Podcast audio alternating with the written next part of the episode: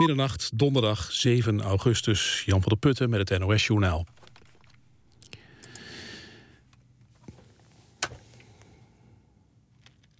Teksten vallen weg. Hier zijn ze weer. In Den Haag is een grote politieactie aan de gang.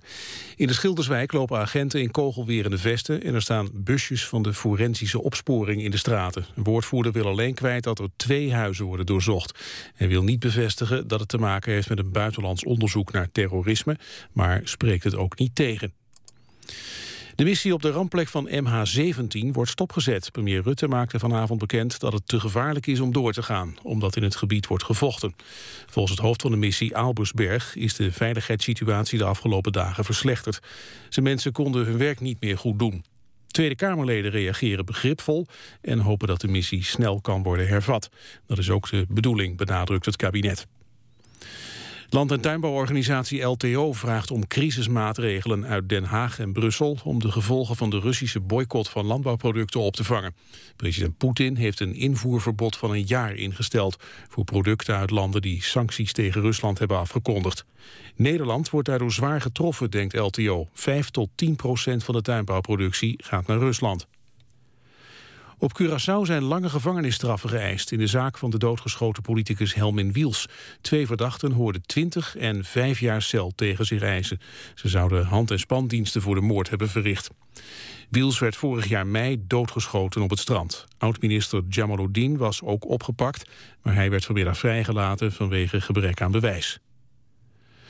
Feyenoord is er niet in geslaagd de play-offs van de Champions League te bereiken. De Rotterdammers verloren in Turkije met 3-1 van Besiktas. De thuiswedstrijd eindigde vorige week ook al in een nederlaag.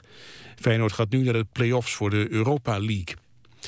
Het weer vannacht in het noorden en oosten buien. Later droogt, koelt af tot 14 graden.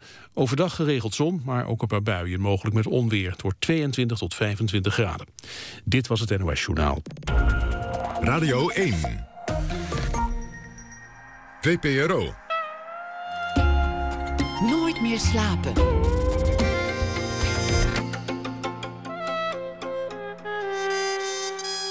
Met Pieter van der Wielen. Goedenacht en welkom bij Nooit meer slapen. Na één uur een verhaal van Maarten Doorman. Die schrijft deze week elke dag een verhaal voor ons op basis van iets dat die dag is gebeurd. U krijgt een uh, verhaal uit de reeks Plots over bijzondere problemen die ook vragen om onorthodoxe oplossingen gaat het vannacht. Maar we beginnen met Joep Dome. Hij is filosoof verbonden aan de Universiteit voor de Humanistiek in Utrecht, lector Beeldung bij het Centrum voor Humanistische Vorming. Zijn onderwerp is levenskunst. Schreef hij vele boeken over en artikelen over uh, die ene vraag: hoe doe je dat eigenlijk leven? Hoe om te gaan met het verstrijken van de tijd en wat is eigenlijk het goede leven? Kun je dat eigenlijk wel uit een boek halen of doen we allemaal maar wat? Welkom uh, Joep Dome. Dankjewel Pieter. Je vond het leuk om, om dit te doen en toen uh, stuurde je een mailtje. Uh, leuk om nog een keer voor de radio te komen en het daarover te hebben. Het wordt de laatste keer, want ik, ik ga met emeritaat. Ik, ik hou ermee op, ik ga met pensioen en daarna trek ik mij terug uit het publieke leven. Klopt. Dat vond ik een opmerkelijke uitspraak. Je terugtrekken uit het publieke leven. Is, is dat levenskunst? Ja, waarom niet? Waarom zou dat niet, uh, waarom zou dat niet mijn levenskunst kunnen zijn? Hè? Waarom zou het niet op mijn pad komen om uh, naar die boeken en naar die inspanningen en naar die optredens. Weet je hoeveel ik er per jaar gedaan heb de afgelopen tien jaar? Optredens? Ja. Geen idee. Nou, meer dan 60. en dat is natuurlijk niet te vergelijken met een uh, met een, iemand uit de showwereld. Iemand die toneel speelt. Hè, dat zijn mensen die moeten natuurlijk... Maar ik doe dat natuurlijk naast mijn baan. Dat betekent dat je smiddags om vier uur weggaat. S'avonds om twaalf uur thuis komt. dat zijn dan, nou ja... vakanties niet meegenomen. Zijn er toch één of twee avonden per week dat je onderweg bent. En dat is toch ook heel, heel ordinair, een slopend bestaan en boeken schrijven in een, in een moordend tempo, kan niet anders zeggen. Ja.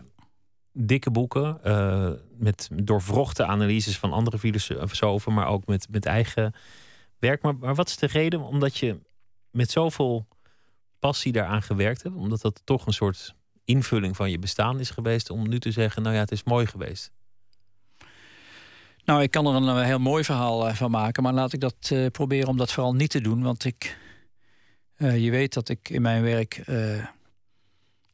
zoiets als authenticiteit erg waardeer. En ik denk dat ik het ook moet toepassen op mijn eigen leven.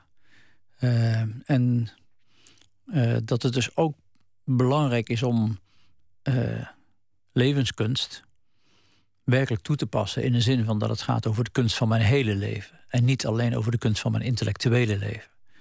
En uh, ik leid een beetje aan bloedarmoede, zou je kunnen zeggen. als je bloed als metafoor neemt voor echt leven, dan uh, gaat het bij echt leven natuurlijk ook om ook een heleboel andere dingen. Het gaat over vriendschappen, het gaat over vrije tijd, het gaat over wandelen, het gaat over het voeren van een wat langer gesprek. het gaat over uh, ja, toch een organisch bestaan, zou je kunnen zeggen. Een leven waarin uh, vriendschappen, ontmoetingen, lezen, schrijven, denken, slapen, vrijen, op een bepaalde manier mooi in elkaar passen. Ik stel het nu een beetje erg mooi voor, hoor, maar het lijkt me toch wel belangrijk om dat zo te doen. Het leven als een organisch leven, waarin een zekere overtuigende samenhang te vinden is. Want die was er niet de laatste jaren. Nee, nee. ik denk dat, uh, uh, dat het mij ook grote moeite kostte om die boeken te schrijven. Uh, om ze zo. Ik, ik beoefen natuurlijk ook een beetje een merkwaardig genre. Want zoals ik het geprobeerd heb te doen, is het iets tussen academische filosofie en populaire filosofie in. Ik denk dat ik te academisch ben voor de voor de zelfhulpboeken. En ik denk dat ik niet dat ik te populair ben voor de academische filosofie. Uh, en dat is een heel lastig genre, want ik wil dus eigenlijk een breed publiek bereiken. En dat betekent dat ook de retorica daarvan, dus de manier waarop je dat, uh, die teksten in elkaar zet, dat dat overtuigend moet zijn. En dat is eigenlijk een hell of a job. Ja. Dat is een van, de, een van de redenen of een van de manieren om jouw vraag te beantwoorden. Ik denk dat ik een beetje een scheefgroei heb in mijn persoonlijke leven. Maar dat is opmerkelijk dat je je hele leven richt op de kunst van het leven. Die grote vraag: ja. hoe moet je het leven leiden? Wat is de beste manier om dat te doen? En dan zelf tot de conclusie komen dat je het al die tijd terwijl je daaraan werkt niet gedaan hebt. Um, zeker, maar uh, we stuiten hier natuurlijk op een, een paradox die, die wel vaker voorkomt bij, uh, bij mensen. Uh, practice what you preach en het toch niet kunnen. het beroemde voorbeeld is natuurlijk Rousseau, die grote boeken schrijft over, uh, ook over levenskunst zou je kunnen zeggen, en over authenticiteit en over het opvoeden van kinderen. Hè, dat beroemde boek van de Emile, en die dan zijn vier of vijf kinderen te vondeling legt. Uh, en die ook, uh, ja, als het gaat over authenticiteit, misschien zelfs wel vaak ook een beetje inauthentiek was. En iets heel anders deed dan wat hij preekte. En ehm, maar goed, het leven is nu eenmaal niet altijd eenvoudig. En uh, dan moet je je conclusies trekken. En ik sta nu op een césuur. Hè. Ik ben, uh, zoals je aankondigt, ik ben uh, bijna 65. Ik, aan het eind van het jaar dan ga ik met emeritaat, dan ga ik met pensioen. En ik heb dus de mogelijkheid om een wending te maken. En opnieuw beginnen is in onze tijd iets, dat is heel interessant eigenlijk. Opnieuw beginnen is een een item, zou je kunnen zeggen. Dingen, ook... dingen afsluiten, dingen achter je laten. Nou ja, dingen achter je laten, maar ook. Uh, het is een.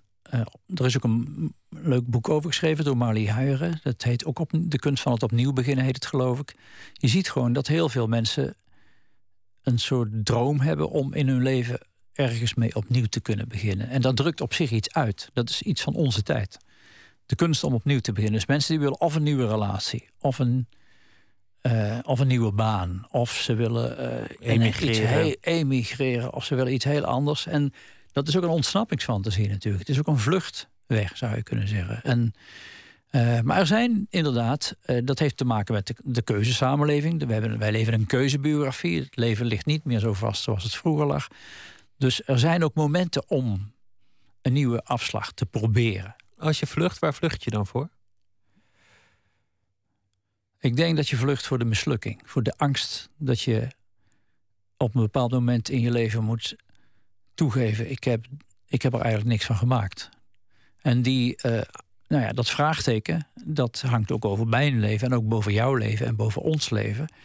Wij zitten toch met, uh, met de vraag van wanneer is je leven gelukt of geslaagd? En, eh, en de angst dat je leven mislukt, dat is denk ik een. Uh, misschien is het een.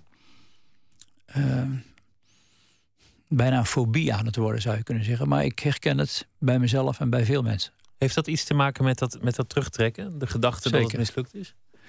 nee, de gedachte dat het, ehm, dat het mislukt als ik me niet terugtrek. En dat ik dus nu dat je tijd... leven mislukt. Zeker, zeker, zeker. En dat ik nu echt pas op de plaats moet maken om. Dat is natuurlijk toch heel individueel. En ik ben in de omstandigheid dat er een aantal van mijn collega's ook allemaal 3, 4, 5, 66 zijn. En ik zie bij de meeste van mijn collega's zie ik het omgekeerde. Die willen heel graag blijven. En ik verdenk ze ervan. Uh, overigens, uh, het is hun goed recht om te doen wat ze doen. Maar ik verdenk er soms van dat ze bang zijn voor de anonimiteit. Bang zijn dat ze niet meer in het publieke leven zijn. En daar ben ik ook wel een beetje bang voor. Hè? Bang zijn om in het zwarte gat te vallen, zoals het zo populair heet. En ik vind dat je daar eigenlijk niet bang voor moet zijn. Integendeel, ik vind eigenlijk dat je ook moet verlangen naar het zwarte gat. En dat je in dat zwarte gat moet zoeken van hoe je daar dan. Maar voor mij is het evident. Ik ben, ik ben moe. Uh, ik uh, heb een aantal dingen verwaarloosd.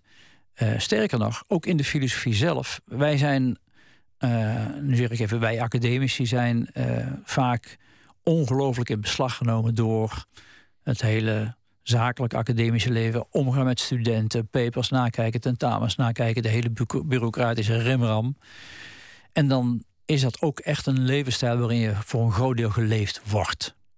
En je moet van, tegenwoordig van heel goede huizen komen om als academicus ook een zinvol leven te leiden. En dus ook om vitaal te blijven. Sterker nog, om je vakliteratuur, dus in mijn geval stevige filosofische kost om daar nog aan toe te komen. Dus met andere woorden, het is bij mij ook een beetje reculer pour mieux sauter. Het is ook me een beetje terugtrekken om misschien ook weer eens een keer in alle rust met een boek in een hoek te kunnen gaan zitten zonder dat ik gestoord word door studenten, collega's en ook misschien mijn eigen geïnternaliseerde eis om weer eens op het podium te komen. Maar de, de, dat wordt nog best moeilijk, want, want iedereen wil gekend worden. Je, noem het ijdelheid, maar ik vind het ook iets moois. Dat, je, dat mensen je waarderen, dat iemand dus tegen je zegt van... goh, dat, dat was, uh, was een mooi boek wat je hebt geschreven... of, of, of je was, uh, was goed op de radio vannacht, of weet ik veel.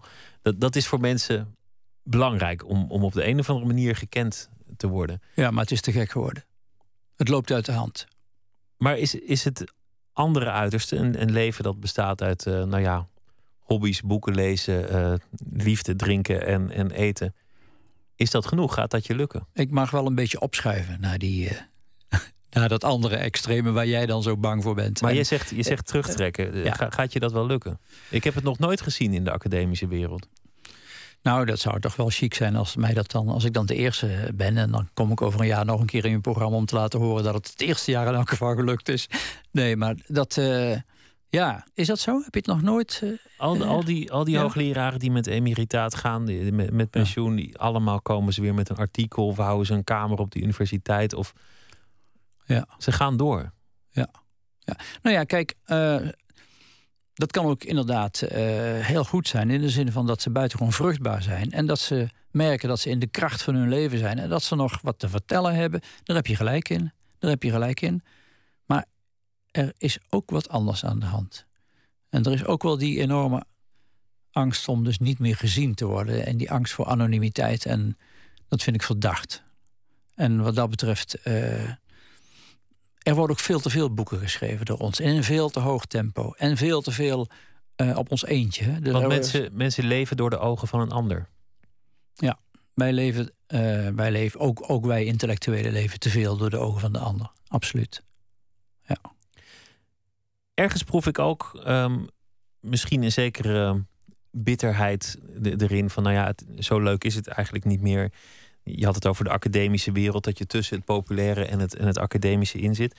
Als je iets wil, maakt niet uit wat, dan ga je ook een soort strijd aan. Het is ook strijd. Ook, ook al ja. schrijf je alleen maar nuttige boeken over, over de levenskunst. Het is strijd met andere filosofen, strijd met uh, de bureaucraten, strijd met recensenten die, die een giftig stuk schrijven over een boek dat ze helemaal niet goed gelezen hebben allemaal strijd. Ja. Nou ja, uh, nogmaals, er is gewoon te veel strijd en te veel strijd om niks. Dus je zou kunnen zeggen, dat is waar wat je zegt. Maar uh, als, en als het, uh, als het een goede strijd is, Als de, als de strijd gestreden wordt door de mensen die moeten strijden omdat ze iets te zeggen hebben, dan is het heel goed. Maar ja, ik zou bijna ad hominem worden zeggen: je weet net zo als ik dat de markt versteerd wordt door boeken die niet hadden moeten verschijnen. En dat, daar zitten ook heel veel filosofische boeken in. Uh, en de mijne niet helemaal uitgezonderd. Dus als ik nu een boek teruglees van zeven jaar geleden, denk ik. Daar had ik nog wel even mee mogen wachten met drie of vier van de hoofdstukken van de tien. Die zijn toch veel te snel geschreven en te weinig bedachtzaam. Uh, een jaartje of twee moeten wachten voordat dit uitgekomen was. Ik ben nog altijd onder de indruk van een anekdote die ik een keer over John Rawls hoorde. Dat hij in 1971 een boek geschreven heeft, Theory of Justice. En dat daarna 30, 40 jaar lang Amerikaanse studenten proberen te promoveren op, op een proefschrift waarin ze laten zien dat Rawls geen gelijk had. En dat ze dan aan het eind van een proefschrift moeten toegeven dat hij toch goed gezien had. Dat je echt een ultiem boek hebt geschreven. Aan de andere kant vind ik het ook heel mooi dat je zegt: uh, uh, ik ben nu zeven jaar verder en wat ik toen schreef, dat, dat was niet zo geweldig. Dat is namelijk een teken dat je je nog ontwikkelt, dat je, dat je vordert, dat het beter wordt. Dat is waar. Dat is waar. Maar nu is het tijd om echt beter te worden en om ook echt andere dingen te doen. Dus uh, het is tijd om uh, met een paar belangrijke filosofieboeken in een hoek te gaan zitten. En het is tijd om vrienden op te zoeken. En het is tijd om naar de sportschool te gaan. En om te wandelen. En uh, wat ontspannender te leven. En als je omkijkt, is het, is het zinvol geweest? Kijk je, kijk je om met tevredenheid of, of lukt dat nog niet? Ja, dat is een goede vraag. Um, ook wel, dat is waar, zeker. Ik heb, uh, zei het niet zonder pijn en moeite, uh, een, een, een klein uiveren gemaakt, zeg maar. Waar, uh, ja, waarin, waarin ik wel, en dat is toch een, een belangrijk item van onze tijd, waar ik zelf natuurlijk ook een product van ben, waarin ik een beetje geleerd heb, het beroemde woord zelfexpressie, om mezelf uit te drukken. Dus ik heb ook wel. Uh, het zijn ook eigenlijk experimenten hè, waarin ik uh, geleerd heb om mezelf uit te drukken in een. En dan wel een beetje in een sociale zin. Want wat ik probeer te doen natuurlijk is een soort vormingsprogramma's te maken. In een tijd waarvan ik denk dat die vormingsprogramma's te veel ontbreken. ik, ik, mijn boeken zijn niet alleen maar boeken die literair zijn. En die bedoeld zijn om een mooi verhaal te vertellen. Maar dat verhaal dat heeft een functie. Ik vind dat er in onze cultuur iets heel belangrijks ontbreekt. En dat is vorming. Uh, dat is met het wegvallen van religie. Dat heeft te maken met een nieuw type samenleving waarin we terecht gekomen zijn. Een, wat, uh, wat chic gezegd wordt, een post-traditionele samenleving. En in die samenleving moeten mensen, zijn er mensen toe erg veroordeeld, zou je kunnen zeggen, om hun eigen leven te leiden. En hoe moet dat? Als je daar nergens van bericht gekregen hebt. Je was ook altijd strijdbaar tegen de onverschilligheid. Er was bijvoorbeeld uh, titel van, van een van de boeken. Daar trek je je dan ook uit terug. Het, het is bijna ook alsof je zegt: laat die samenleving nou maar, maar verder uh, emmeren. Mij hebben ze niet meer. Ik, ik, uh, ik heb mijn steentje bijgedragen. Nee, niet helemaal. Ik, ik blijf natuurlijk wel kleine dingetjes doen. Zoals bijvoorbeeld één dag in de week op een avond. in die als lector beelddoen probeer ik natuurlijk toch wel ergens in een in, op zeer kleine schaal een vormingsprogramma uh, voor het voetlicht te brengen. Uh, maar dat is het. En dat is inderdaad wat minder strijdbaar dan voortdurend in de krant met en tegen andere hoogleraren, met en tegen andere boeken mijn programma proberen door te krijgen. Dat is, daar, daar wil ik mee ophouden. Ja. Straks gaan we het hebben over die, over die vraag die je zelf opwerpt. Van, van hoe doe je dat eigenlijk ja. leven? Hoe moet je dat doen? Maar we gaan eerst luisteren naar een liedje van een Australische singer-songwriter. Stu Larsen heet hij. En dat nummer heet Maybe I Am. She's blowing in the wind. She quickly pulls me in to her side. She smiles with her eyes as she looks right into mine. It's been a while. She's not like the rest of them. Or maybe she is. But she will be gone before we even kiss. rolling with the waves. Another day, another place. It all begins to blur.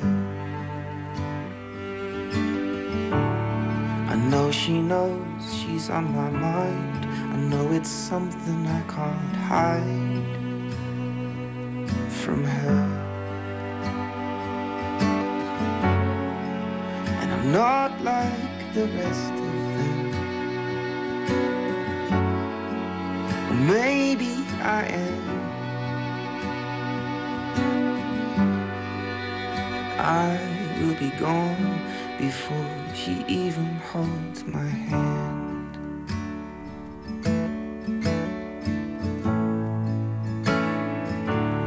We kick the sand off from our feet and delay this memory for another time. There is sadness in her voice as we choose to make a choice. She is hers and I am mine. Why can't she stay? Why can't she stay for a while?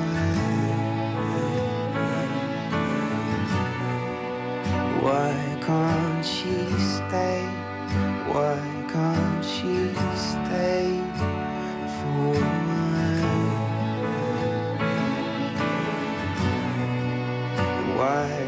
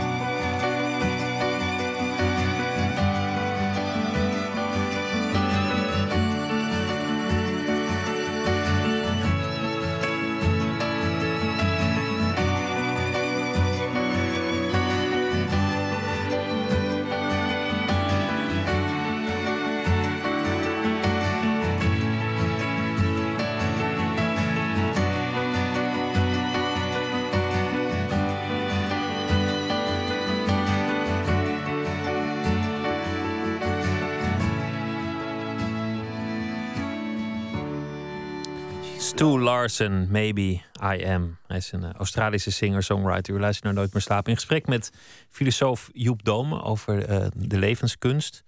Het eh, opnieuw beginnen. Voor een deel kun je je afvragen of, of het zin heeft om over levenskunst na te denken. Een, een van die redenen is natuurlijk evident. Dat lees je elke dag in de krant. Je zit in een bootje en er komt iemand met een speedboot veel te hard aangevaren en voorbij was je leven. Kortom, het, het noodlot, om Ja. het zo maar te noemen. Je hebt het niet voor het zeggen uiteindelijk hoe jouw leven eruit zal zien. Dan is het natuurlijk een deel wat je wel voor het zeggen hebt. Maar daarvan kun je afvragen: lukt dat wel om dat met studie te bereiken? Zo- Zoals je zelf ook, in alle boeken gelezen, alles filosofen erop nageslagen. En toch tot de conclusie gekomen van... goh, eigenlijk is het me tot nu toe helemaal niet gelukt om het goed te doen. Nou, dat zijn allebei hele goede eh, invalshoeken. Hè? De ene invalshoek van de tragiek en het noodlot. En de andere de invalshoek van de rationaliteit. En is het wel waar dat je door cognitie en door veel te bedenken... eh, je eigen leven een betere vorm kunt geven? Ehm, waar wil je beginnen? Bij de noodlot of bij de, de rationele kant? Laten we het noodlot even laten voor wat het is. Omdat het, dat het ja, er, er valt heel graag. Heel graag. Dit kunnen valt we niet over te zeggen uiteindelijk. Ja. Hè? Iemand schiet een granaat, je zit in een vliegtuig en, en dat was het. Zeker. Wat kan je Zeker. daar nog voor zinnigs over zeggen? Nou, daar heb je gelijk in. En eh, dat betekent dus eigenlijk voor iemand die schrijft over levenskunst, eh, dat hij eh, tragiek, noodlot een plek moet geven. En dat je dus bij alle verhalen over vorming en oriëntatie en kunst en kunde en techniek eh, altijd moet meenemen dat het anders kan gaan, dat het ook vaak anders zal gaan. en dat het leven sterker is dan de leer, et cetera, et cetera. Dus dat een levenskunstfilosofie die geen rekening houdt met onmaakbaarheid en met passiviteit, ik noem maar wat. dat is niet alleen tragiek, maar dat kan ook gaan over verliefdheid. je komt iemand tegen en, en die valt op jou of jij valt op diegene. dat is niet iets wat je zomaar in de hand hebt. Wat je misschien wel in de hand hebt, is het vervolg. Uh, hoe je daarmee verder gaat en ehm, of je ermee doorgaat en wat, waarom dat gebeurt, et cetera. Dat zijn natuurlijk allemaal wel goede vragen. Maar um, dat betekent natuurlijk niet dat allerlei aspecten van, van ons leven, het nadenken over belangrijke vragen, het nadenken over je eigen nadenken, bijvoorbeeld hoe komt het dat ik het zo inschat? Uh, een van de belangrijkste aspecten van levenskunst natuurlijk is van dat uh, de manier waarop ik een situatie interpreteer, dat het wel eens helemaal verkeerd kan zijn. En dat ik het misschien dat ik er anders tegenaan moet kijken. Je ziet bij heel veel therapieën, met name cognitieve therapieën, die hebben als invalshoek om mensen anders tegen de dingen aan te laten kijken. En die, dat kan heel zinnig zijn. Gewoon kijken en luisteren. Gewoon eerst eens eh, zien wat er te zien valt en is het wel zoals jij het ziet? Ja. Er zijn hele bekende narratieve therapieën, zo heten ze tegenwoordig. Die zijn mensen die bijvoorbeeld uh, 20, 30 jaar lang kwaad zijn op hun vader. Of vinden dat ze in het gezin vroeger niet de plek kregen die ze verdiend hadden. En dat blijft maar woekeren. En uh, ja, die therapieën die zijn er uiteindelijk op gericht om, uh, om dat verhaal wat iemand blijkbaar al 20, 30 jaar lang in zijn hoofd heeft. En wat dus gestold is tot een soort van, ja, bijna een een waarheid. Een waarheid, ja. Met een grote W. Hè? Een ijzeren waarheid. In marmer Mij gebeiteld. is tekort gedaan in dit leven. Hè? Uh, en ik denk dat een van de, van de mogelijkheden voor levenskunst is... om zo'n verhaal toch vlot te trekken. En om dat een beetje te relativeren en een andere kleur te geven. En dat kun je met, met het brein doen, of, of door erover te lezen. Vragen stellen. Zeker. Klopt het wel zoals ik het zie? Is dat wel zo? Ja, ja en dat is niet makkelijk, omdat iemand natuurlijk... Het is gestold, hè? En uh, iedereen kent wel iemand, en ook bij jezelf ken je wel stukken van je leven waar je een gestold verhaal over hebt. Ja. En ik denk dat, uh, nou ja, bijvoorbeeld het verhaal wat je voor de pauze met mij besprak over mijn eigen leven. Hè. Dus ik denk dat ik ook niet wil stollen. Ik denk dat ik ook uh, wil ontstollen in de zin van een andere weg zoeken. Dat is ook zoiets. Hè, dat ik misschien anders tegen het leven aan kan kijken door het iets meer te leven. En iets minder alleen maar geleerde boeken van Kant en Peter Sloterdijk te lezen over onrust of over opnieuw beginnen of over plicht of over uh, dankbaarheid, et cetera. Daarvoor geldt waarschijnlijk dat het net is als met een reis. Je neemt altijd jezelf mee. Dus, dus die verandering die je zoekt in je leven, die zul je allereerst in jezelf moeten zoeken. Ja, zeker. En uh, het heeft dus, zoals je al zei, het heeft te maken, want jouw vraag is wel goed, namelijk kun je rationeel, kun je door kennis is het niet zo dat mensen op andere manieren, dat is eigenlijk de implicatie van jouw vraag, is het niet zo dat mensen op andere manieren veranderen dan door uh, een verhaal over levenskunst, of door theoretische levenskunst? En ik denk dat daar veel in zit. Ja. Ik denk dat je. Ik denk dat ik in mijn leven bijvoorbeeld ook dingen geleerd, veel dingen geleerd heb van, ik noem maar wat, van mijn vriendin. Of, uh, of van vrienden. Uh, of van uh, een ontmoeting met iemand. Of van een voorbeeldfiguur. En niet alleen van een tekst van Nietzsche of van Kant. Hè? Maar het is ook weer niet omgekeerd zo dat ik dat levensfilosofie, want ik lees natuurlijk vooral de levensfilosofen, dus Aristoteles en Seneca, de Stoïcijnen en Montaigne en Nietzsche. Um, daar kun je ook wel heel veel van leren, want die brengen het in kaart. En die laten zien dat cognitie en emotie en volitie, uh, volitie betekent gewoon dingen willen. En wij willen van alles en oriëntatie en de rol van tijd, dat dat eigenlijk een soort, je zou bijna zeggen, een soort samenhang is. En dat uh, cognitie en emotie en wat je wilt en de rol van tijd dat, en de context, dat, dat, uh, dat, zijn, dat is eigenlijk een samenhangend geheel. En je kunt als het ware niet op het ene uh, alleen maar cognitief bezig zijn, terwijl je bijvoorbeeld niet goed weet wat je wilt. Hè? Of terwijl je ehm, niet in de gaten hebt dat het het verkeerde moment is. Stel dat iemand zou zeggen: ik, ik lees geen boeken. Ik heb geen zin om mij te verdiepen in filosofen. Ja. Ik wil gewoon genieten van het leven. Ja. Ik wil gewoon gelukkig zijn. Ook, uh, ook zo'n mooie term. Ja. lekker genieten, zou je dan ook kunnen zeggen. En die kiest ervoor om geheel vanuit die hedonistische visie te werk te gaan. Eigenlijk een Ja. beetje zoals jij zelf zegt: van zo ga ik het voortaan doen. Ja. Maar die doet het al vanaf het begin zonder de boeken. Ja, ehm, nou ja, ten eerste, ik ga dus niet eh, de hedonist uithangen, maar dat terzijde. Want de boeken blijven, je Eh, blijft je de verdiepen. boeken blijven en de moeilijkheden zullen ook wel blijven. Ehm, Maar stel je zegt, nou ja, ik heb, een, ik heb een goddelijk lijf. Het is mooi weer, ik loop op het strand en ik heb een bal. Kijk, mij is gelukkig zijn. ja, ja. Ja, ehm, Ja, hier in Nederland wordt het november, maar er zijn landen waar het lukt. zeker, zeker. Ik weet niet precies wat je vraag is. Is je vraag van wat hebben we te zeggen tegen zo iemand? Nee, de vraag is, loop je vast als je het niet doet? Loop je vast als je niet on- nou nadenkt? Ja, eh, ja en nee zou ik kunnen zeggen. Ehm, maar er zijn mensen die eh, eh, opgesloten zijn in deze beperkte horizon. En dat zal niet zo makkelijk zijn om deze horizon bij deze mensen open te breken. Maar het wordt inderdaad november, ook voor deze mensen. En eh, het wordt ook nacht voor deze mensen. En er zijn ook andere mensen voor deze mensen die ze misschien dan niet zien staan. En dus ook deze, eh, ook een, een puur hedonistische lifestyle is helemaal niet zo eenvoudig, denk ik. Ik denk Want je dat komt tegenslagen tegen, je, je, je zult ouder worden. Zeker, zeker, zeker. Ehm, ik zat te denken toen je dat zei aan een heel ander voorbeeld. Ehm, ik zat te denken aan een verhaal van, eh, van Tolstoy, geloof ik, die ergens een, een passage schetst van een boer die smiddags om 12 uur op de knieën zingt en bidt en dan weer opstaat, zijn pet opzet en weer verder werkt.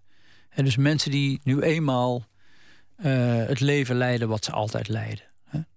En wat heb je dan als levenskunstfilosoof tegen zo iemand te zeggen? Jij gaf het voorbeeld van een hedonist en ik heb nu het voorbeeld van misschien van een christen, van een christelijke boer. Van iemand die dus in een heel, in een heel bepaald domein een leven van A tot Z leeft waar verder niets in verandert. En, maar mijn algemene antwoord zou zijn dat wij niet meer in zo'n cultuur leven. Wij leven in een, eh, in een cultuur waarin op de eerste plaats wij gedwongen zijn om eh, een eigen leven te leiden. En op de tweede plaats waarin er ontzettend veel opties zijn. En eh, een van de, eh, van de tijdsproblemen die we ook hebben, is dat mensen veel te veel willen. En Want dat die- mensen die boer- eigenlijk he- helemaal niet we- weten. Ik weet bijvoorbeeld niet of die man aan het strand met die bal. en ook niet die man, die boer die daar knielt. of die, deze mensen dus eh, bewust gekozen hebben voor deze levensstijl. Hè? Doordat Maar, die boer is in, in, in zekere zin een, een voorbeeld niet van deze tijd. Eh, Het komt voor natuurlijk. Ja. Maar zijn levenspad is al bepaald bij geboorte. Je neemt het bedrijf van je vader over, ga ik dan maar vanuit. Ja. Er is een hiernamaals. Mhm. Dus, dus je weet ook waar het toe leidt. Dus in die zin Ja. zijn heel veel opties al, al weggenomen. Ja. Maar in onze tijd, waarin veel mensen niet meer in een hiernamaals geloven. Ja. En, en waarin alles bereikbaar is. Het is niet meer zo dat als je vader timmerman was, dat jij ook timmerman zult worden. Nou ja, ik gebruik het voorbeeld wel ook een beetje expres om eh, iets inderdaad uit een andere cultuur of een cultuur die bijna verdwenen is eh, op te roepen. Maar ook omdat dat een voorbeeld is van iemand die nog een duidelijke bestemming had. En omdat ik eh, toch ook een beetje vermoed dat wij dat onze problematiek samenhangt met de vraag van wat de bestemming van ons leven is. Eh, en zeker als je dus leeft in een waardepluralisme en als er zoveel is wat van belang geacht wordt. En als er zo'n ongelooflijke nadruk ligt op tempo en op, eh, en op doorgaan. eh, dat dan die, die, die vraag ergens daaronder voortdurend toch blijft boekeren. Van waar gaat het leven eigenlijk over? Dus ik denk, ik ben ook heel erg bezig met, met, bij, met levenskunst. Eh, in de zin van het gaat over het proberen om je leven mee vorm te geven. Ook al weten we dat het eh, contextueel is. Hè? Dat, dat je ouders gehad hebben die al een bepaalde richting gezet hebben. Dat er een samenleving is die steeds bepaalde claims heeft van zo moet je leven. Eh, ook juist in die context moet je dus proberen om jezelf je leven mee vorm te geven. En dan zijn er eigenlijk twee grote problemen, denk ik. Het ene is autonomie. Van hoe, doe je de, hoe, hoe krijg je die. Hoe krijg je die, die vorm op je eigen manier, eh, als het ware, uitgedrukt? En de andere, het andere, eh, misschien wel belangrijkste probleem is: en wat is eigenlijk kwaliteit? Wanneer is een leven gelukt? Wat is een zinvol leven? Ja, wat is die bestemming? En ik denk dat het hedendaagse antwoord voor veel mensen zou zijn: toch weer de jongen op het strand. geluk. Het uiteindelijke doel van het leven is geluk. Is, is dat een, een voldoende bevredigend antwoord? Nou, dat is een, uh, uh, een belangrijk antwoord. Want, uh, en daar wil ik ook wel graag even op ingaan. Want je zegt dat nou zo makkelijk. Maar wat mij interesseert aan, die, aan die vraag is eigenlijk van wat is eigenlijk geluk?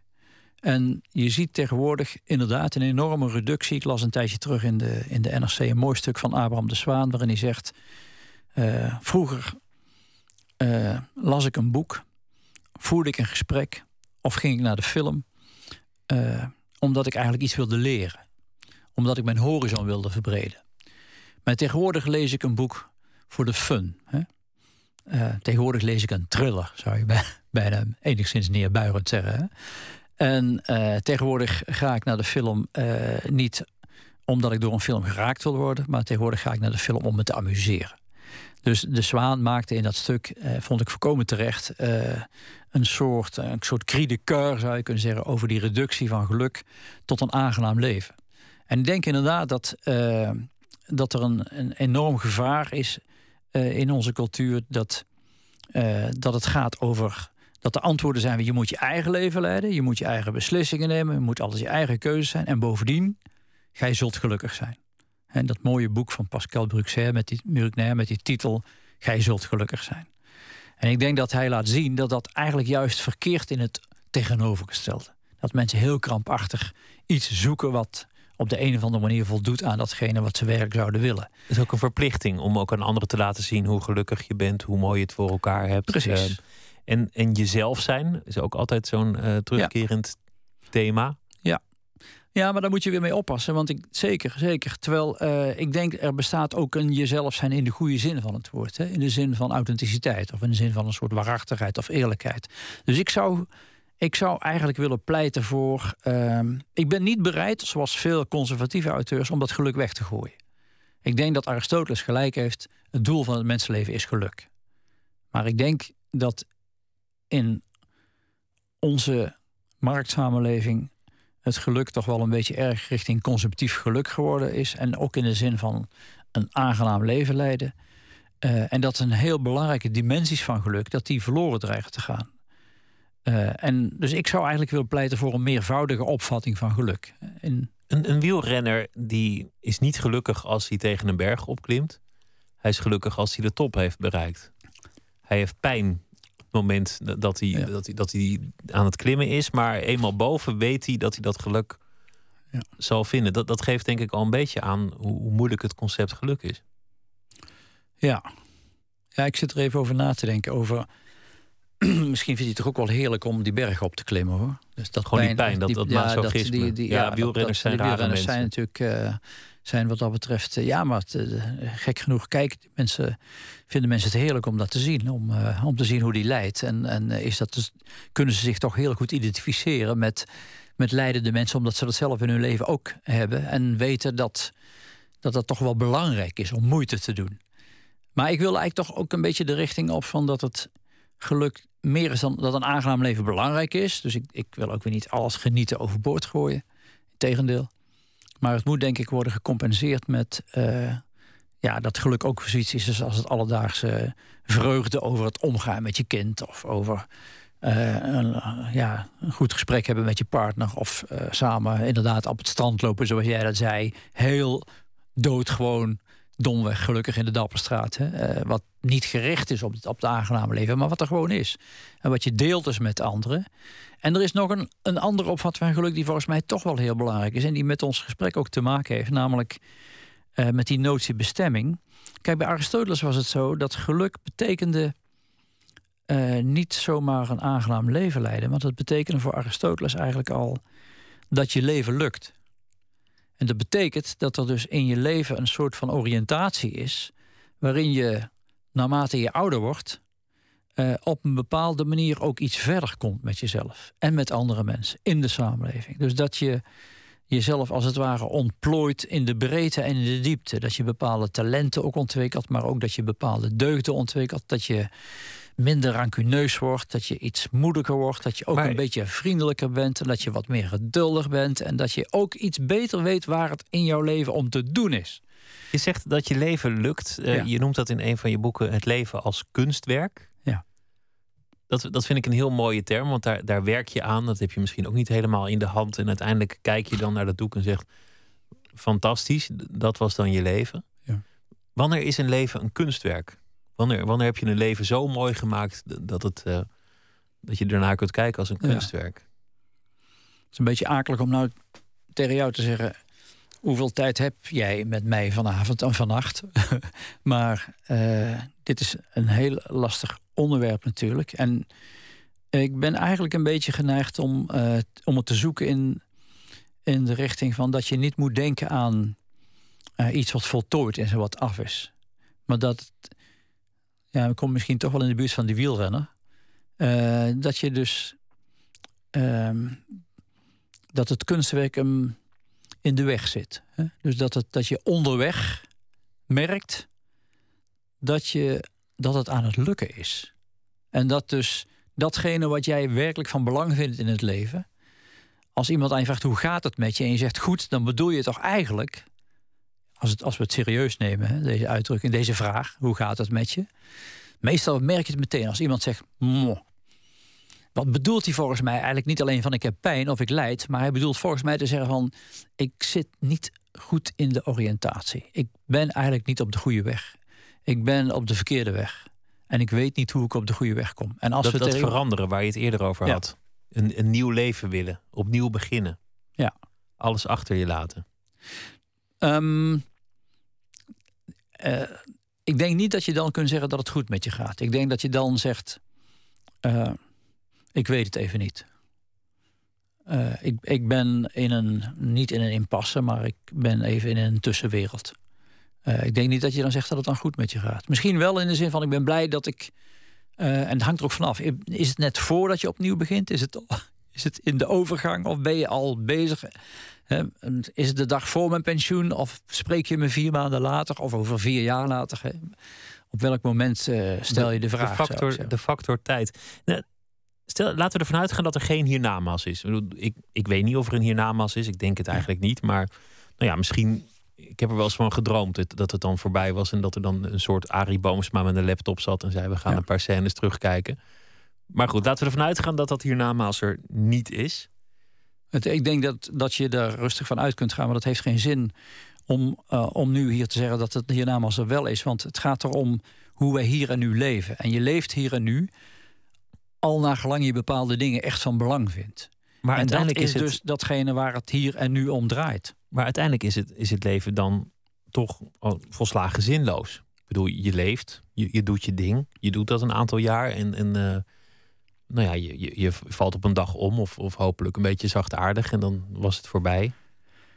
Nee, dat is natuurlijk echt eh, totale onzin wat je nou zegt. Want eh, ik vind het ook leuk dat je het zo zegt. Maar dat zou, dan meet je het met de maat van de eeuwigheid. En dat doen wij niet. Eh, wij meten ons leven niet. Als je alle levens afmeet aan een absolute maat en aan de maat van de eeuwigheid, dan is elk leven even zinloos. En dat is nou net niet zo. Het feit dat we dus doodgaan, juist onze sterfelijkheid, maakt het interessant. Maakt dat wij in dit ene leven er iets van moeten bakken. Dus om, omdat de tijd eindig is, omdat de tijd beperkt is, krijgt het waarde. Precies. Kan het waarde krijgen? Kan het kan waarde het waarde krijgen. krijgen. Dat is nou net datgene, dat is de taak voor ons. Hè. Dat maakt dat we een verantwoordelijkheid hebben tegenover onszelf. Dus die levenskunst van, eh, waar ik met veel andere mensen aan werk, dat heeft natuurlijk mee te maken dat jonge mensen leert te ontdekken: mijn leven gaat ergens over. En ik heb er zelf een stem in. Ik heb er niet alles over te zeggen. Ook andere mensen hebben er iets over te zeggen. Maar ik heb er zelf ook iets over te zeggen. En de manier waarop ik aankijk tegen de dingen en hoe ik me oefen. En in welke context ik probeer om mezelf uit te drukken. Op in dit soort werk of in dat soort werk. En in dit soort sporten met deze partner en met deze kinderen. In die rollen zul jij datgene wat je van belang vindt, moet je uitdrukken. En, en daar hangt alles van af. En, eh, Maar laten we het, laten we het even heel Ja. concreet maken. Want eh, je, bent dus eh, op aarde. Ehm, je hebt daar een, een beperkt verblijf. Ervan uitgaan dat er niet een noodlottig iets tussendoor gebeurt. Een, een jaartje of tachtig, denk ik. Eh, misschien langer, misschien minder. Je moet iets maken van dat leven, maar je hebt geen idee wat. Dan vervolgens komt die filosofie op je pad. Hoe kun je dat praktisch doen? Moet je, moet je bijvoorbeeld een plan maken? Moet je, dat, moet je dat opschrijven, een levensplan? er zijn filosofen die in deze richting denken. Um,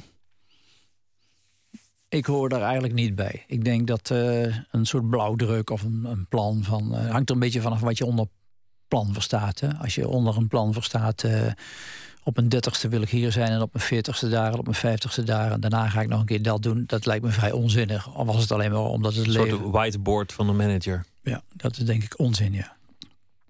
Ik denk eigenlijk meer dat uh, dat het van belang is om je te realiseren dat je een mens bent. En dat het betekent dat je gedachten hebt, uh, gevoelens hebt, dat je een oriëntatie hebt, dat je dingen wilt. Um, en om een beetje concreet te worden, want dat wilde jij. Ik denk dat een van de allerbelangrijkste dingen is uh, de combinatie van deze twee vragen. Ten eerste, wat is nu mijn speelruimte?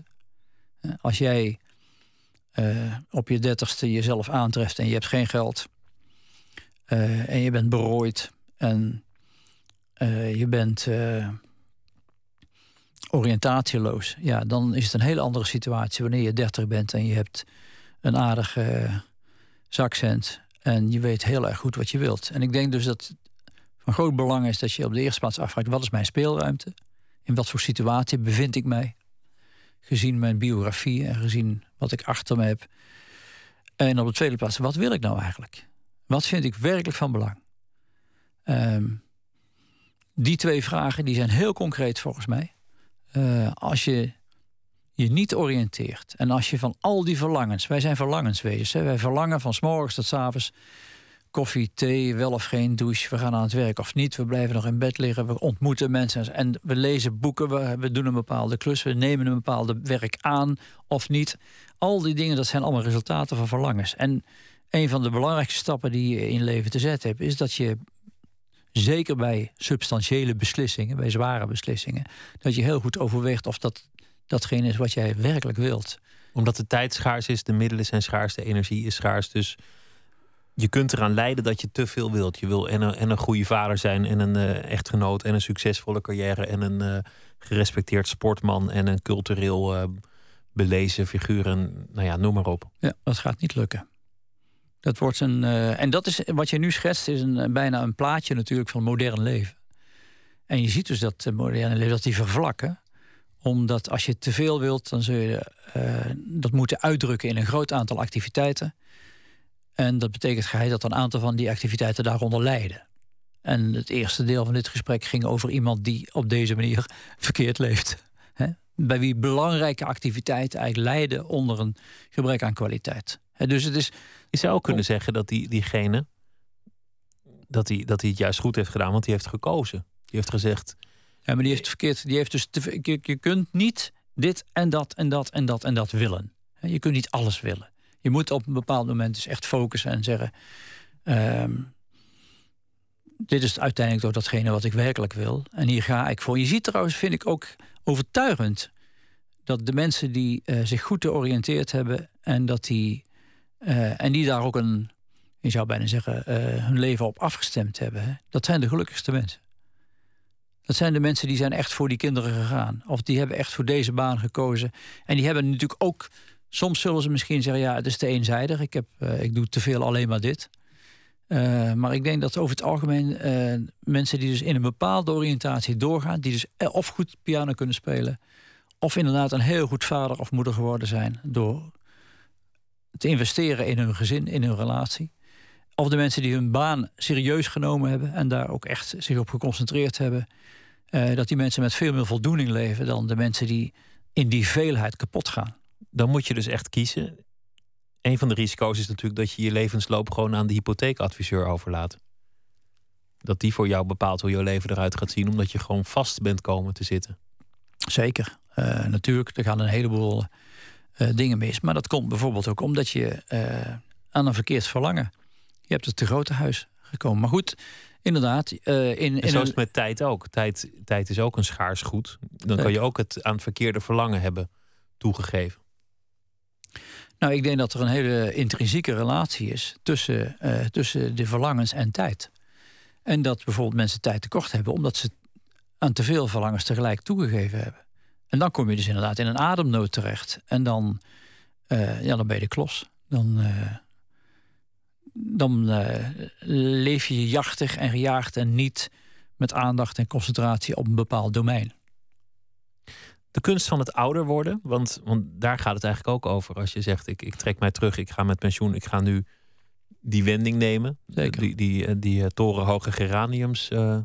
meestal bedoelen mensen dat negatief als ze Ja. zeggen geraniums. Maar volgens mij vind jij dat helemaal niet erg om, om het zo te noemen. Nee, ik maak natuurlijk ook grapjes. Ik zeg ook tegen mensen vaak: ik ga hele grote geraniums kweken. En eh, dat heeft een dubbel effect. Dat betekent namelijk dat jullie niet meer naar binnen kunnen kijken, maar ook dat ik niet meer naar buiten kan kijken. En dat is wat moet gebeuren. Hè? Dus ik moet me niet meer laten verleiden. En, eh, en andere mensen die hebben niks meer te maken met mij, want ik ben er niet meer. En, eh, en, en dat, dat lijkt mij. ehm, het is natuurlijk maar een beeld. Maar eh, jouw vraag ging over de kunst van het ouder worden. En zoals je weet heb ik daar een, eh, een boek over gemaakt met Jan Baars. En dat ging over eh, opvattingen van filosofen van Plato tot nu over dat ouder worden. En dat houdt me wel steeds meer bezig. Ja. Het hele idee van wat betekent ouder worden in, eh, in onze cultuur. Omdat wij eigenlijk niet echt een soort... ja, weet je, gezondheid is natuurlijk een, een hot item. Er is net een bestseller van Rudy Westendorp. Dat heet eh, Oud worden zonder het te zijn.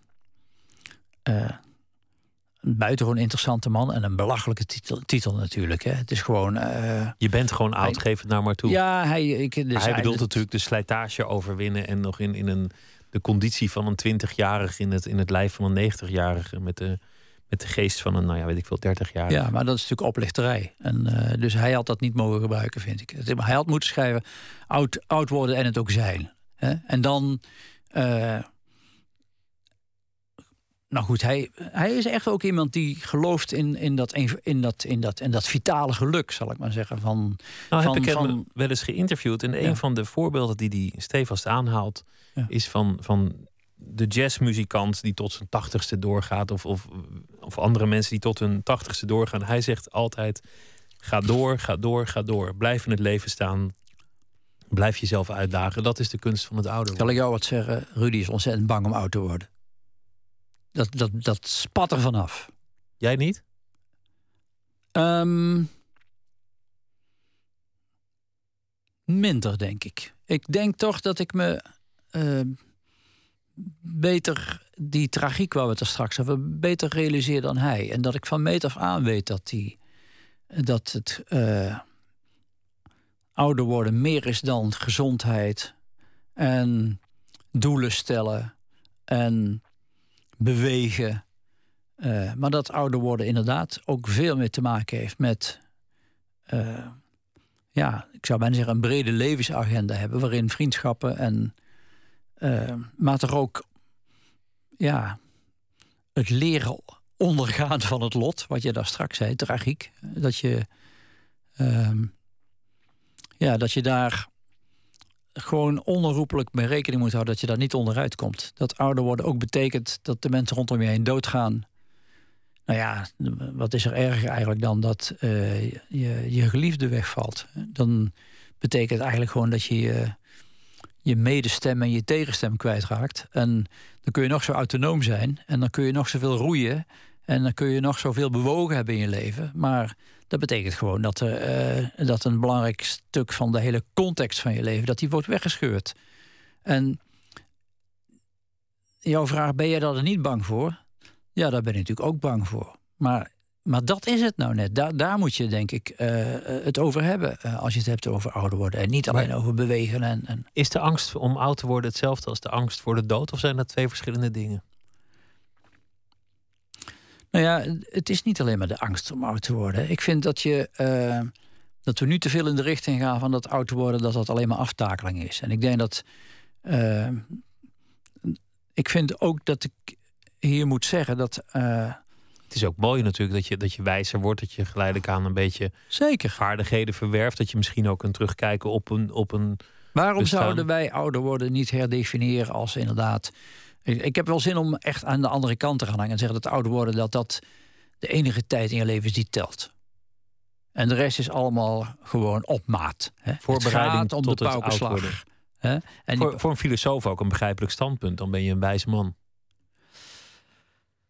Ja, maar ik vind niet dat er zo heel veel praktisch wijze filosofen rondlopen, eerlijk gezegd. Dus uh, dat zou het moeten zijn. Dat is wel inderdaad uh, de oorspronkelijke bedoeling van, van de filosofie natuurlijk. Ja. Om naarmate je ouder wordt wijzig te worden. En dan in de, in de diepe zin van het woord. Hè. Dat je dus uh, datgene waar het om ging in je leven, dat je het langzaam bereikt. En ook dat je een, een ontwikkeld mens geworden bent. En dat je dus ook grapjes kunt maken, tegenslag kunt verdragen, pijn kunt verdragen. Ik ga het niet heroïseren, maar.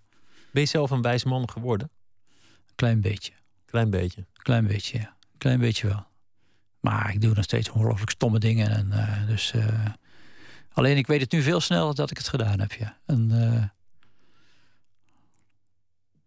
Ik las vanochtend in, in de New York Times een verhaal van een Palestijnse psycholoog die zich zijn hele leven had verdiept in rouwverwerking en hoe je dat doet. En die, die gaf daar ook les in en die hielp ook mensen. En een, een verdwaalde bom vermoordde zijn hele familie. En hij zei: Alles wat ik ooit heb geleerd bleek waardeloos. Ja. Ja, het is om te huilen eigenlijk wat je daar zegt. Nou ja, dat zegt iemand die op dit moment in deze situatie zo leeft. Dus dat vind ik volkomen begrijpelijk dat hij, uh, dat hij zich zo uitdrukt.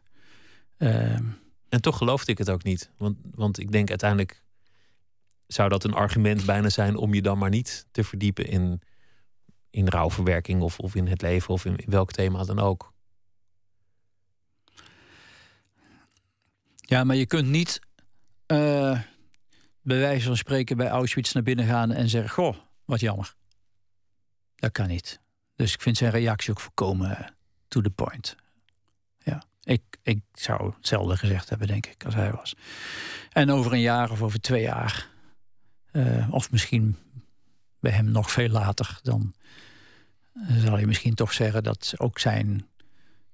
Kijk, cognitie en ook rouw, cognitie over rouw en zo is, is wel heel belangrijk, denk ik. Dus ik denk dat hij zichzelf, net zoals ik soms, te weinig recht doet in deze situatie. Maar ik kan me heel goed voorstellen dat het zo'n ongehoorde teleurstelling is uh, wat er nu weer gebeurt. Uh, dat je dan zo'n emotionele reactie hebt en uh, de bijl erbij neergooit. Misschien is het net als die, als die wielrenner dat je, het, dat je misschien die absolute wijsheid nooit zult bereiken. Of dat je dat absolute geluk nooit zult bereiken. Maar dat het erin zit dat je er naartoe ploetert. Ja, weet je, toch nog even over, dat, dat is misschien zo, maar toch nog even over uh, waar jouw oriëntatie, jouw vraag ook naartoe gaat, is van kun je door allerlei vormen van kennis, kun je daardoor wel echt door, beter doorleven. En er is ook een hele diepe, uh, eigenlijk trouwens, trouwens christelijke uh, oriëntatie, die zegt, daar gaat het allemaal niet om. Het is een kwestie van genade. En daar zit wat in. Ik vind dat ze overdrijven. Ik bedoel, bij hen is alles genade en veel te weinig actieve vorming. Maar wij moeten toch ook toegeven dat er ook wel echt zoiets bestaat als wat de Engelsen mooi noemen moral luck. Er is ook wel iets van, je moet ook geluk hebben. Hè? Je hebt een partner en verdomd, het blijkt ook werkelijk iemand te zijn met wie je een match hebt, een gouden match hebt. Hè? Je kunt een leuke vrouw hebben, een leuk huwelijk hebben, maar je kunt ook echt geluk hebben, een gouden match. En dat is eigenlijk luck, dat, daar, daar ga je niet over. Dus... Uiteindelijk heb je het niet allemaal voor, voor te zeggen. Dank dat je te gast wilde zijn. De, de tijd was als altijd te kort voor het, voor het thema. Maar uh, ik zie je gewoon volgend jaar wel weer hier in de studio met een nieuw boek, toch? Gewoon doorgaan. Dankjewel dat ik voor het laatst bij jou mocht zijn. Ik wens je heel veel eh, geluk. Joep Domen, dankjewel. En een, uh, een goed emeritaat, moet ik, uh, moet ik dan zeggen. Dankjewel. Zometeen gaan we verder met Nooit meer slapen. Via Twitter, @vpro_nms of via de mail nooitmeerslapen.vpro.nl. En we gaan het eh, hebben over uh, bijzondere problemen met onorthodoxe oplossingen. Een uh, verhaal uit de reeks Plots is dat. En u krijgt ook een verhaal van Maarten Doorman... die elke dag deze week een verhaal voor ons schrijft. Dat allemaal zometeen.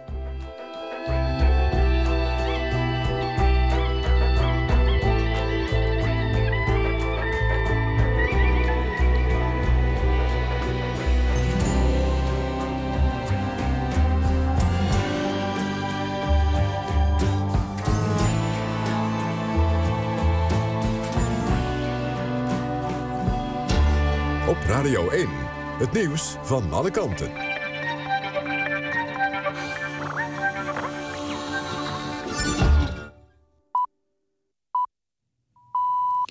1 uur, Jan van der Putten met het NOS-journaal.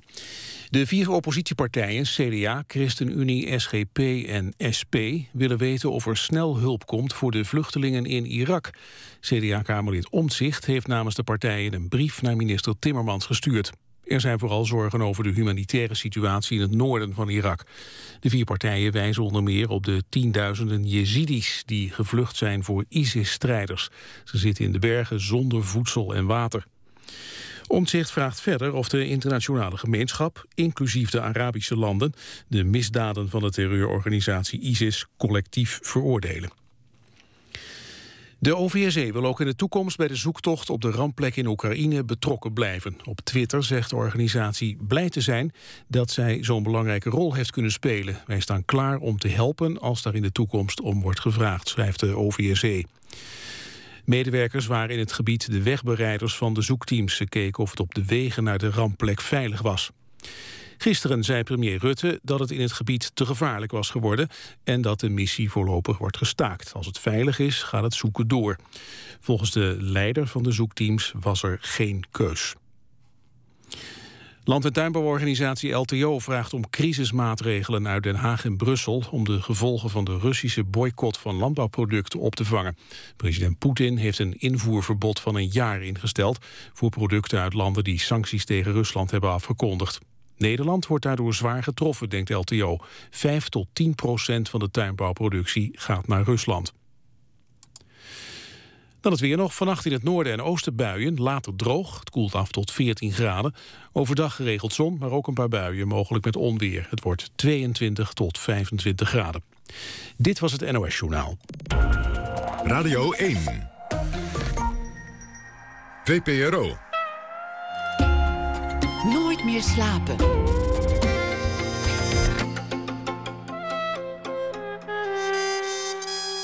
Met Pieter van der Wielen. U luistert naar Nooit meer slapen. Elke dag krijgt u een verhaal deze week van Maarten Doorman. Hij is filosoof, hoogleraar, essayist, dichter en schrijver. En hij schrijft elke dag een verhaal bij de voorbije dag. Maarten, goeienacht. Goeienacht, Pieter. Wat heeft je vandaag bezig gehouden? Ja, Pieter, um, eigenlijk een heleboel, veel elke dag. Um, als ik één nieuwsitem uit zou moeten pikken, dan zou het gaan over de Pieterman, het gemene visje dat door de Telegraaf de schrik van Zandvoort wordt genoemd, maar dat is een beetje komkommernieuws. Um, bovendien, ik heb vandaag een verhaaltje geschreven, uh, in tegenstelling tot gisteren, dat was meer een brief. En daarvoor had ik een soort lang gedicht over Poetin. En bij een verhaaltje is het een beetje lastig om te zeggen waar het over gaat. Oh, nou ja, dan... wat ik bedoel. Zeker als het zo kort moet zijn. Hè, want ik heb maar 250 woorden, ik heb er 300 van gemaakt. Dus uh, misschien moet ik het gewoon even voorlezen. Ja, le lees, je, uh, lees het voor, dan en, merken we wel en, waar het over gaat, als het goed is. En dan is het aan de luisteraar om... Uh, maar het gaat absoluut over het nieuws van de laatste dagen, maak je geen zorgen. Ik, ik maakte me geen zorgen, maar ga je gang. Hier komt het. Op haar witte plastic stoeltje staarde Fema Tassa tussen de zonnebloemen door naar de sla. Het was lang droog geweest, maar gisteren had het geregend. Op haar telefoon zag ze dat de zomer terugkwam. Franse vliegtuigen waren op weg naar Zweden om een bosbrand te blussen. Al weken verschenen er berichten over de rampplek. Kranten schreven over forensische deskundigen en over de vraag of de pontificaal onbewapende marchaussées in het veld moesten slapen dan wel in een hotel. Nieuwe kisten werden met gepast ceremonieel ontvangen en door motoragenten begeleid. Er zaten slakken tussen de sla. De basilicum was aangevreten. Het was niet duidelijk of het de luizen waren of rupsen. Over de grond zeulde een mier met een stuk hout dat drie keer zo groot was als hij zelf. De stekelige, grijsgroene courgettebladeren propen gekromd over de grond.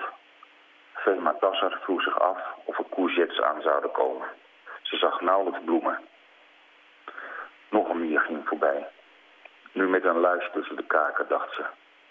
Met haar voet duwde ze een steen weg, terug op het pad. Op de vochtige plaats die vrij kwam zat een pissebed. Niet grijs, maar lichtbruin, half doorschijnend. Het leek zelfs of je de ribben zag, maar Vematassa wist niks van de natuur. Laat staan of visbedden ribben hebben. De nieren liepen alle in eenzelfde spoor. Dan kwam er eentje met een steentje langs, dan weer een met een strootje. Niemand hoefde ze te vertellen wat er te doen stond.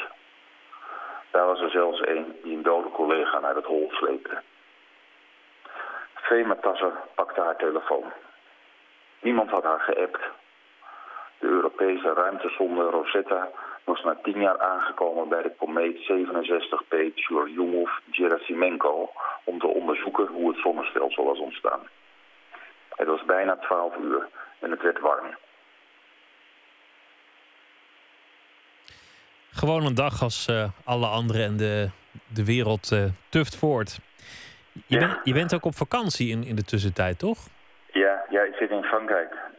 En dat, dat levert toch weer een andere kijk op het nieuws op dan wanneer je het, het... Is een andere manier van het nieuws volgen dan wanneer je thuis zit. Maar je volgt het nieuws via je, je smartphone, je laptop en eh, Ja, al die eh, ik heb hier een slechte, een slechte internetverbinding. Dus dat maakt toch dat, het wat, dat je wat, wat op een andere manier leest. Meer, te- meer, meer via de telefoon en wat, eh, eh, wat meer hapsnap, zal ik maar zeggen. Is toch eigenlijk een zegen, een, een weekje een slechte internetverbinding? Dat, is het toch is iets. heel eh, lekker. ja, Het is ook heerlijk. heel lekker. Ja, dus dan gaat die, die Pieterman, die gaat ook, eh, je denkt altijd het is komkommertijd. En dat komt omdat al die journalisten op vakantie zijn. Maar eigenlijk vinden de lezers het ook wel lekker. Als, als het even komkommertijd is. Ik, ik had het helemaal niet meegekregen van, de- van die Pieterman. Wat was dat? Een, Nou, dat is een, een gemeen visje. Dat schijnt er al langer te zitten. Maar nu iets meer eh, dat aan de Nederlandse stranden, maar vooral bij Zandvoort onder het zand zit. En dan een paar gemene stekels eh opzet die wel boven het zand uitsteken. En als je daar dan intrapt, dan eh, kun je allerlei nare verschijnselen krijgen. Misselijkheid en er is zelfs een geval van coma bekend. De Telegraaf heeft er weer een ontzettend goed verhaal van gemaakt natuurlijk. Onder de kop schrik van Zandvoort slaat toe.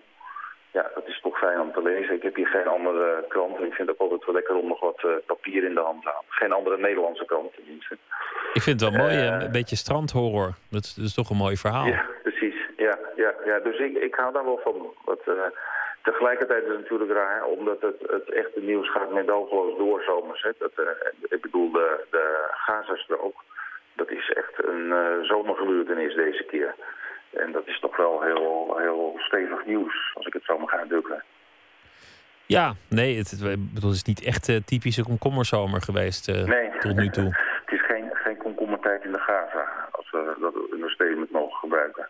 Nee, volgens mij is, is komkommertijd bestaat eigenlijk ook helemaal niet. Maar Nee. nee. je, zou het Nee, hele jaar maar- gewoon maar- een aparte komkommerpagina moeten hebben. Het is wel zo dat ik geloof dat het 1948 was, de tweede Pinksterdag. Toen was er volgens de BBC zo weinig nieuws dat ze besloten om in plaats van nieuws eh, muziek uit te zenden. Goh, Ja, dat- Toen ik dat voor het eerst las, was ik er ook even stil van. Maar ja, dan vraag ik me meteen af. Lag het aan die Pinksterdag in 1948 of was Ja. er gewoon een hele luie redacteur aan het werk? ja, ja, nou, het was kennelijk wel een brede beslissing. Maar ik heb het altijd een fascinerend gegeven gevonden. En ik dacht, misschien komt het ook wel omdat er zo ongelooflijk veel nieuws was geweest met een, een aantal jaren oorlog. Dat op een gegeven moment je op zo'n zo'n zonnige Pinksterdag denkt van tja, vergeleken daarmee, wat is er eigenlijk te melden? Dan ligt de lat eh, wat hoger, ja. Ja, ja, maar ik heb het altijd wel fascinerend gevonden. Dank. En eh, morgen weer een verhaal, Maarten Doorman. Tot morgen. Dag Veel plezier eh, daar in Frankrijk. De zangeres van de Amerikaanse band eh, Rilo Kiley, want wij gaan ook muziek draaien, heet Jenny Lewis. Twee keer eerder liet zij met solowerk van zich horen. En nu is er dan die derde plaat, Voyager. Daarvan hier het nummer dat ze vorige week ook speelde bij Jimmy Fallon in zijn Tonight Show. Just One of the Guys.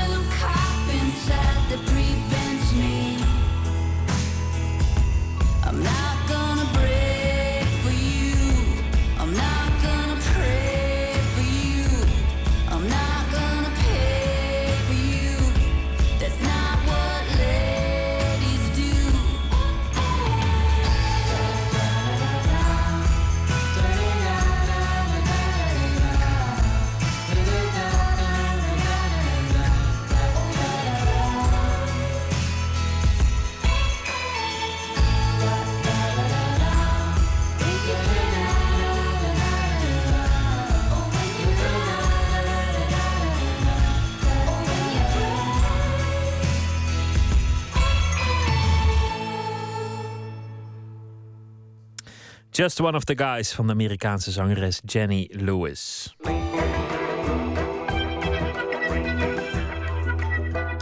Regilio Wijngaard is de initiatiefnemer achter het nieuwe Da Bounce Urban Film Festival van 14 tot en met 17 augustus. Volgens hem krijgen urban films met Afro-Amerikaanse, Afro-Caribische of Afro-Europese achtergrond in de Nederlandse bioscopen te weinig kans. Hoe zou dat komen en wat missen we dan voor films? Floortje Smit praat met hem. This fall, in the tradition of The Help, The Blind Side, and The Butler, comes a new film. How come the only black movies Hollywood wants to make are ones with black mammies in fat suits? Or black women in pain, man. So basically, we got black people dying in the past and black people dying in the present. Can we have a movie with, you know, characters in them instead of stereotypes wrapped in Christian dogma? Why is every educated person inherently evil? Spijker op zijn kop. Want dit zijn de hardnekkige vooroordelen tegenover films met een donkere cast of crew.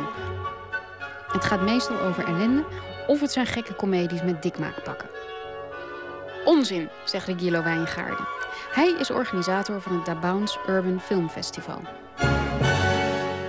Wat is nou typisch een urban film? Ja, het is ook wel. Laat, laat ik daar gelijk maar even op inspelen. Want het is tegelijkertijd ook wel een lastige term. Omdat, eh, want in, in principe zijn de verhaallijnen hetzelfde als andere films... die niet als urban film worden eh, betiteld. Maar het is vanuit Hollywood is het zo bedacht omdat men vond van nou, dit is niet eh, echt een mainstream eh, film. of tenminste niet echt eh, eh, potentieel voor de mainstream. eh, omdat het dus een zwarte cast had. En dan werd, werd het betiteld als urban film. The Best Man of The Best Man Holiday... of de film die laatst is uitgekomen... About Last Night met Kevin Hart, Michael Eli... Ehm, ehm, Boys in the Hood, een klassieker. Ehm, nou, dat zijn, dat zijn eigenlijk typische urban films. En, en, maar als je kijkt bijvoorbeeld, vroeger werd Will Smith... Die, ehm, ja, die speelde ook vaak in producties, die werden betiteld... maar die is dat, die is dat eigenlijk ontstegen. Denzel Washington, Samuel L. Jackson... die zijn het allemaal ontstegen. Terwijl zij eh, eh, tien jaar geleden of vijftien jaar geleden... eh, werden hun films, hun producties werden betiteld als urban movie. Maar dat geeft alleen maar aan... Hollywood ziet dat dus niet als een potentie- potentieel commerciële film voor de mainstream... En dan wordt het in een hokje gedouwd. Het is eigenlijk bizar, want volgens mij is, is de, de urban community op dit moment in Amerika... gaat die langzaam maar zeker toch gewoon overnemen van de blanke middenklasse. Ja, ja, inderdaad. Ja, en als je ook kijkt, als je, als je kijkt inderdaad naar hoe de films ook scoren in Amerika, dan bijvoorbeeld. eh, hier in Nederland bijvoorbeeld heeft weinig, hebben weinig eh, filmproducenten, filmdistributeurs gehoord van Tyler Perry. En Tyler Perry is eh, zeg maar James Cameron van Titanic en eh, is hij voorbijgestreefd. En eh, als meest succesvolle onafhankelijk producent. En dat is een zwarte, Tyler Perry is een zwarte producent die vier films op jaarbasis maakt. Die een, een goede deal heeft gesloten met Lionsgate. En, maar hij is hier dus niet bekend. Maar dat geeft ook weer aan hoe het in Amerika inderdaad aan het veranderen is. Dat die films dus juist nu ook de mainstream bereiken. Maar dan toch nog niet ontkomen soms aan de titel of aan het, het stigma urban film. Peter, what's going on? Nate called. He said you were fired from your job. What's with the boxes? Oh, I'm moving out. Robert, there's no way you're able to afford to take care of me, babe. I lost my job and my girlfriend within two hours. When she comes to get all this, you know what you do? Burn everything like they do in a music video. Got us around here waiting to exhale. It's time to inhale, man. Inhale. Exhale. I'll get the lighter fluid. Let's go. Het gekke is, in Amerika worden dit soort films dus steeds populairder. Maar in Nederland verschijnen ze amper in de bioscoop. Als ze hier al te zien zijn, gaan ze meestal direct naar DVD. Het is, ehm, het is voor mij nog steeds heel vreemd, want we doen de filmevenementen doen we eigenlijk al sinds 2000. eh, onder de naam The Bounce Movie Night. En die zijn nog steeds heel erg succesvol. Ondanks de downloadcultuur en trekken nog steeds volle zalen. En tegelijkertijd, de wereld is zo klein. Je gaat even op internet en je ziet de box office van Amerika, Engeland, Duitsland, Frankrijk. En dan zie je dus ook hoe die films scoren. En het is niet zo dat de maatschappijen hier de rechten niet hebben. Ze hebben de rechten, alleen ze worden dus niet uitgebracht. En veelal komt dat door omdat, komt dat omdat men denkt dat er geen markt voor is. Wat heel vreemd is, want als je, als je even uit je raam kijkt... dan, dan zie je dus hoe de wereld zich beweegt. En als, eh, maar goed, de filmindustrie is een vrij traditionele ehm, ehm, ja, eh, tak eigenlijk. En, ehm, ja, en veranderingen vinden heel langzaam plaats. Maar men heeft dus nog steeds het idee dus dat er geen markt is voor urban films in Nederland. Ofwel, men denkt de doelgroep, of men weet de doelgroep vaak niet te bereiken. Dat zijn denk ik de twee, eh, ja, de twee eh, grootste redenen waarom die films hier niet worden uitgebracht. Of weinig worden uitgebracht. I don't go to guys' houses on the first date. I don't know you're not a serial killer. Because I'm black. Sinds 2000 houden we ons bezig met het organiseren van filmevenementen. Omdat we dus zagen van oké, er is heel veel vraag en weinig aanbod. En, eh, en omdat je dat dus jarenlang doet. En om je heen kijkt en denkt van hé, maar er, zijn, eh, er komen steeds meer filmfestivals in Nederland. En, eh, maar het aanbod het, eh, van urban films blijft achterwege. Nou, toen hebben we gedacht van nou, we, eh, na zoveel jaar ervaring en eh, een netwerk te hebben opgebouwd. En, en nog steeds geen aanbod in Nederland. Dachten we, nou, misschien is het dan tijd voor een urban filmfestival. Dat is dus eigenlijk de reden geweest, heel simpel hoor. Maar ehm, puur vanwege het feit omdat het er nog niet is. En de vraag alleen maar groeit. Dus ja, die films zijn gewoon heel erg populair. De producties van de films worden ook steeds beter. Eh, ze scoren steeds beter. Dus ja, waarom dan geen festival? Why is it that there's a gun shop on almost every corner in this community? Why? Yeah. For the same reason that there's a liquor store on almost every corner in the black community. Why? They want us to kill ourselves. We got a problem here? We got a problem here? Can we have one night where there ain't no fight, nobody gets shot? No, Mama's boy. Something wrong? Something wrong? Yeah. Just too bad you don't know what it is. De timing van het Da Urban Film Festival is goed. Niet alleen blijken die comedies met een Afro-Amerikaanse cast kastsuccessen, maar ook kwalitatief scoren de black films goed. De slavernijfilm van Steve McQueen, 12 Years a Slave bijvoorbeeld, werd de grote winnaar bij de Oscars. En ook die film zou je in principe dat label kunnen geven. 2013 is in de Amerikaanse filmpers uitgeroepen tot eh, het jaar van de black movie. Ik, ik zie jou meteen al een beetje kritisch kijken. Heb je wat met die term of niet? Nee hoor, nee, nee, nee, absoluut niet. Nee, nee, nee, nee. Nee, de ene gebruikt black movie, de andere gebruikt urban film. Ehm, het is hetzelfde, ja. Ja, het worden, het worden er inderdaad steeds meer. Het worden er steeds meer. Ehm, het zijn onafhankelijke producenten, maar het zijn ook reeds gevestigde producenten die ehm, black movies, black films, urban movies uit gaan brengen. En ja, wat ik zeg, ze scoren ook steeds beter. En de cast wordt ook steeds beter. En een film bijvoorbeeld als Fruitville Station, die heeft het ook goed gedaan. En ehm, een hele onbekende cast, maar heeft het wel goed gedaan. Dus er zijn films die gewoon een, een brede doelgroep aanspreken. Maar nogmaals, het is onbegrijpelijk dat de eh, distributeurs in Nederland het gewoon niet oppikken. En, en wij hebben dus nu zelf ook het idee om zelf de distributie te gaan doen van deze films. Als niemand het oppikt, ja, dan eh, ligt er waarschijnlijk een kans om het zelf te gaan doen. Ja. Maar dus, er zijn er natuurlijk wel een aantal. Eh, je hebt ehm, in principe zou je Django Unchained zou je erbij kunnen schuiven. Je zou Precious erbij kunnen schuiven. Ehm, waarom worden die films dan wel uitgebracht? Ehm, Goeie vraag, want het, het, het is niet dat ze helemaal niet worden uitgebracht. Hè. Ehm, ehm, de Butler zou je bijvoorbeeld ook daartoe kunnen rekenen. Of de Help. Ehm, dus het is niet dat ze helemaal niet worden uitgebracht. Alleen als je gaat kijken naar het aanbod wat er is... worden ze heel weinig uitgebracht. En vooral als je... About Last Night noemde ik net en The Best Man... die, die stond in Amerika nummer één. En ik heb hier bijna drie kwart jaar... heb ik met, eh, de, met Universal gebeld om er wat mee te doen. Maar ze vonden het niet interessant. En eh, pas op het moment dus dat hij in Amerika goed scoorde... want het, dit, dat was dan deel 2 hè, van The Best Man... Ehm, deel 1 heeft namelijk heel goed gescoord. En, ehm, en, en dus iedereen zat te wachten op deel 2. Hij kwam eenmaal in Amerika uit. Ik had ondertussen al een half jaar erop zitten om met Universal te bellen voor een afspraak om maar die film hier uit te brengen. Of er in ieder geval er meer eh, marketingkracht aan te geven. En eh, men had geen interesse op het moment dus dat hij uitkomt in Amerika, heel goed scoort. Toen pas gingen ze kijken van oké, gaan we er toch wat mee doen. Dus ja, het, het, ehm, het, het, het zit niet, ehm, het, het heeft geen hoge prioriteit ehm, hier. En dus dat, is, dat blijft jammer. Trust in the Lord with all your heart. And lean not on your own understanding. Wat is eh, jullie openingsfilm en waar gaat hij over? Eh, dat is Blackbird. En ehm, Blackbird is een, een verhaal. ehm, het is Monique eh, speelt erin. En eh, Isaiah Washington. Ehm, een verhaal waarin ehm, homoseksualiteit eh, te sprake komt. En dat is ook een van de ehm, discussie, eh, eh, paneldiscussies die we gaan houden op het festival.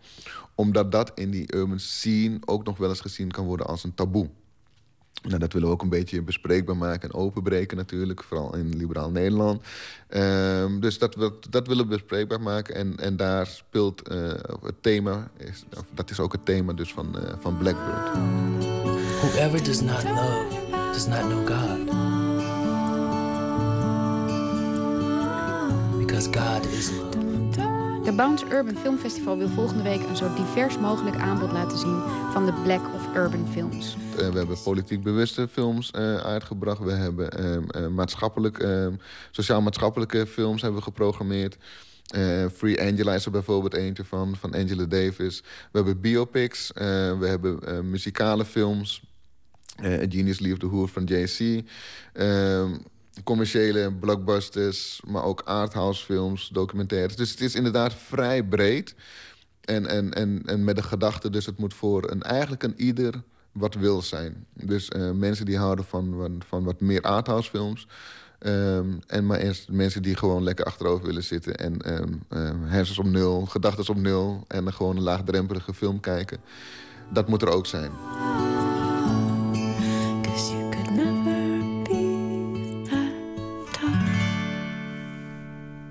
Een reportage over Da Bounce Urban Film Festival. Van 14 tot en met 17 augustus vindt dat plaats in eh, Amsterdam. Een bijdrage van Floortje Smit was dat.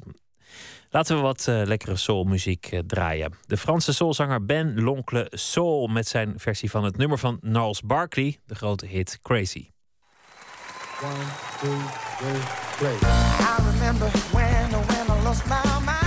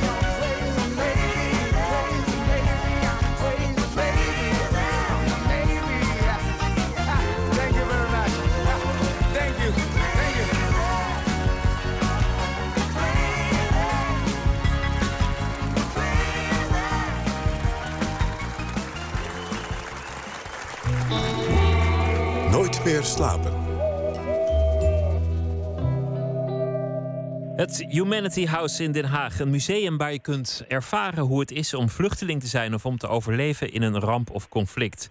Deze zomer vertoont het films in de open lucht. Morgenavond is dat de eerste speelfilm ooit gemaakt in Saoedi-Arabië door de eerste vrouwelijke filmmaker van het land. Aan de lijn Lisbeth Mataar, directeur van Humanity House. Uh, goeienacht. Goeienacht, inderdaad. Wat is het voor uh, setting? Een, een, film in de open lucht, dat klinkt al uh, veelbelovend. Ja, ja, we hebben een uh, prachtige plek midden in de stad. En aan de achterkant is een hele binnenplaats met een soort terras... waar nou, ongeveer 100 mensen zitten op, op, op, op banken. En daar zit iedereen met een, met een dekentje en een kussentje... met een drankje lekker naar een, ja, naar een mooie film te kijken. Midden in Den Haag. Wordt. Ja, wij, zijn, uh, wij zitten vlak bij de Grote Markt en zijn directe buren van uh, het uh, poppodium van Den Haag, het Paard van Trooien. Dus dat is behoorlijk midden in Den Haag. Die film van, van morgen, ja. wat is het voor film? Um, om heel eerlijk te zijn, ga ik hem morgen zelf ook voor het eerst bekijken. Um, wat ik, ik heb natuurlijk wel even gevraagd bij onze programmeurs wat voor film het is. Het is echt een, een, een feel-good film over een meisje van tien in Saudi-Arabië die heel graag een, een, fiets wil. En alle, alle weerstand eigenlijk waar ze tegenop loopt, omdat dat absoluut iets is wat onacceptabel is, dat een meisje daar zou fietsen. Nou, en uiteindelijk uh, nou ja, uh, zie je dus zeg maar haar, haar strijd voor, voor meer vrijheid als meisje. Want vrouwen mogen uh, niet autorijden, ze mogen eigenlijk geen zelfstandig leven hebben. Je mag ook niet zomaar um, de straat op of, of zelf erop uitgaan. Dus een tienjarig meisje dat een fiets zou krijgen, dat is, dat is een redelijk absurde gedachte daar. Precies. En, en ook het filmen van een, een, een, een, een speelfilm, het opnemen daarvan, is echt een ontzettende uh, opgave. Want ze hebben dus uh, moeten filmen vanuit busjes, om, omdat dat niet mag op straat. En de filmmaakster moest dus overleggen met haar crew via telefoons, omdat dat ook niet, niet zichtbaar mocht zijn. Dus het is ja, absoluut niet vanzelfsprekend dat, dat zoiets gemaakt wordt daar. En dan ook nog door een vrouwelijke filmmaker. Um, het financieren was natuurlijk ook een probleem. Dat is hier al een probleem met een film. Maar in, in het geval van dit project lijkt me dat nog ingewikkelder. Ja, wat ik, er, wat ik ervan begrepen heb, inderdaad was dat ontzettend ingewikkeld. En hebben ze uiteindelijk een uh, Duitse uh, producent gevonden die dat, uh, die dat mede mogelijk heeft gemaakt. Dus steeds uit het busje stappen, even snel overleggen van nou, het kan wel even, niemand kijkt. Snel een, een scène draaien en, en maken dat je wegkomt. Zo, zo stel ik het me ongeveer ook voor. Maar ja. Het, het, het leuke is dat het een feel-good uh, film is, zoals je zelf al zei. Want je, je zou verwachten dat met, nou ja, jullie hebben een missie als Humanity House, uh, maatschappelijk uh, betrokken films tonen. Dat, dat klinkt meteen zwaar op de hand. En ja, het is zomer, je zit buiten, je wilt natuurlijk ook een beetje plezier hebben. Maar dat biedt deze film. Ja, nou eigenlijk is dat uh, het hele idee van die, uh, die buitenbios in de zomer. Uh, inderdaad, precies wat je zegt. het klinkt meteen een beetje zwaar, onze thema's. En wat we nou juist willen is mensen de, de wereld buiten Nederland wat dichterbij laten ervaren. En wij denken dat je dat vooral kan doen door niet al te, zwaar, niet al te zware dingen te doen. Uh, dus eigenlijk alle films, die, uh, dat zijn echt uh, de moderne klassiekers... Die, die gewoon ook leuk zijn om naar te kijken, die je gewoon gezien wil hebben. ja, waardoor het gewoon een leuke avond wordt. En eigenlijk, als je in Den Haag wordt, een beetje concurrent van een avondje op het strand zitten. Het Humanity House, ik, ik ben er toevallig onlangs geweest. Okay. ter, ter, voorbereiding van, van iets wat we in, in dit programma deden. Ja. Je ervaart een reis alsof jij een vluchteling bent. Dus je, dus je gaat door dat gebouw heen. En dan is, is de bedoeling eigenlijk dat je, dat je meekrijgt wat je allemaal kan overkomen in een conflict. als je wordt gedwongen huis en haard te verlaten. Klopt, ja. Ja, ook, ook daar hebben we eigenlijk geprobeerd om uh, het weer niet te ver weg te, uh, te laten zijn. Maar eigenlijk moet je inderdaad gewoon uit je huis, uit je zogenaamde huis in Den Haag vluchten. Uh, en maken we ook niet heel duidelijk in welk land het zich afspeelt of wat de reden is. Maar eigenlijk hebben we vooral gekeken naar wat wij hoorden van mensen die gevlucht zijn uit hun land, wat hun ervaringen waren. En die hebben we geprobeerd enigszins terug te laten komen in die reis die je maakt. En dat op een, een vrij artistieke wijze gedaan. Ik, ik moet zeggen, het, het kwam over. Het moeilijke voor zo'n soort museum is dat je, dat je er één keer naartoe gaat en dan heb je het gezien en dan kom je misschien niet meer terug. Daarom doen jullie ook wisselende eh, tentoonstellingen. In dit geval was dat een, eh, onder andere een fototentoonstelling over, over mode. Wat, wat eh, is er de komende tijd te zien bij jullie? Nou, de fototentoonstelling of, over mode en de, de, de, de, de rest van de tentoonstelling daaromheen... die is er nog tot eind dit, eind dit jaar. Ehm, we zijn aan het kijken of we samen met onze partner het Rode Kruis...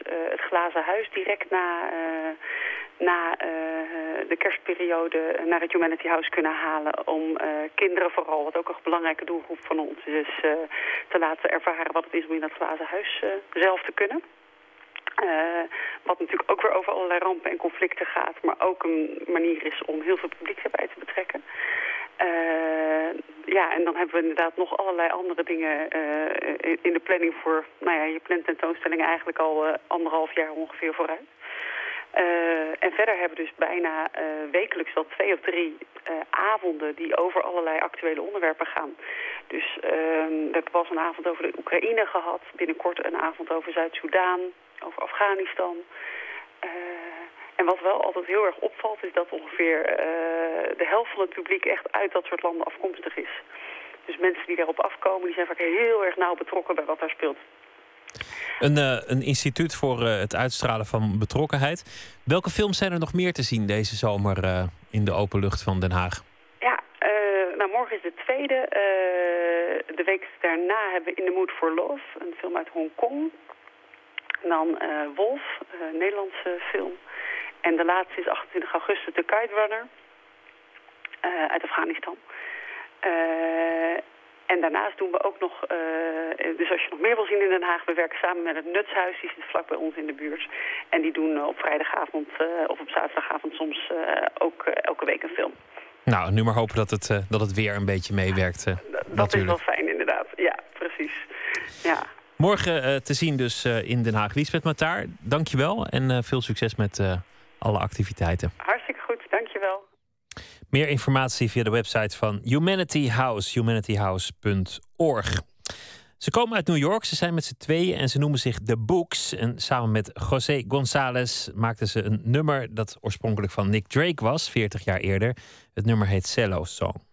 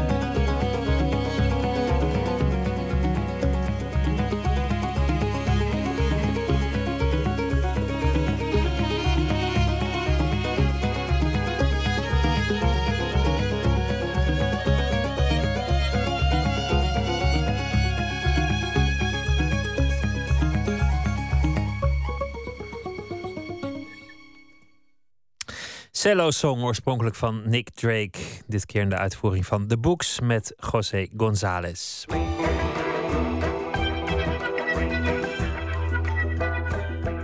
Het radioprogramma Plots heeft maar eh, één jaar of zoiets bestaan. Won wel meteen eh, een hoge onderscheiding, de zilveren reismicrofoon. Het idee was ware verhalen vertellen op de radio. Waar gebeurde verhalen? Het thema van eh, aflevering 17 was praktische oplossingen over mensen die pijnlijke problemen te lijf moeten gaan met onorthodoxe aanpakken. Hans Innemee is beeldend kunstenaar en dat is een handig beroep, want zijn gezinssituatie vraagt om een creatieve aanpak. Luister naar Posten, een verhaal gemaakt door Malou Peters en Laura Stek.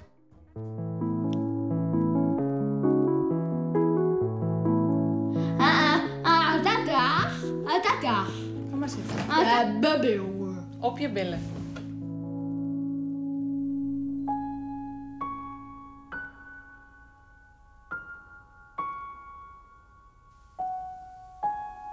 Ja, op deze foto van Anouk en Martijn.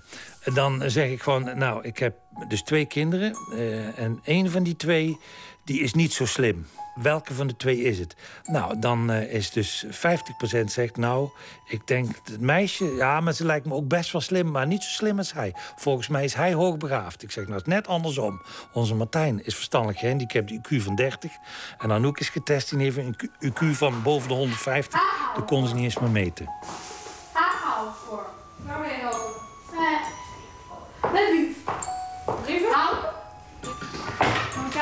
Ja, popposten. Kom maar, Martijn.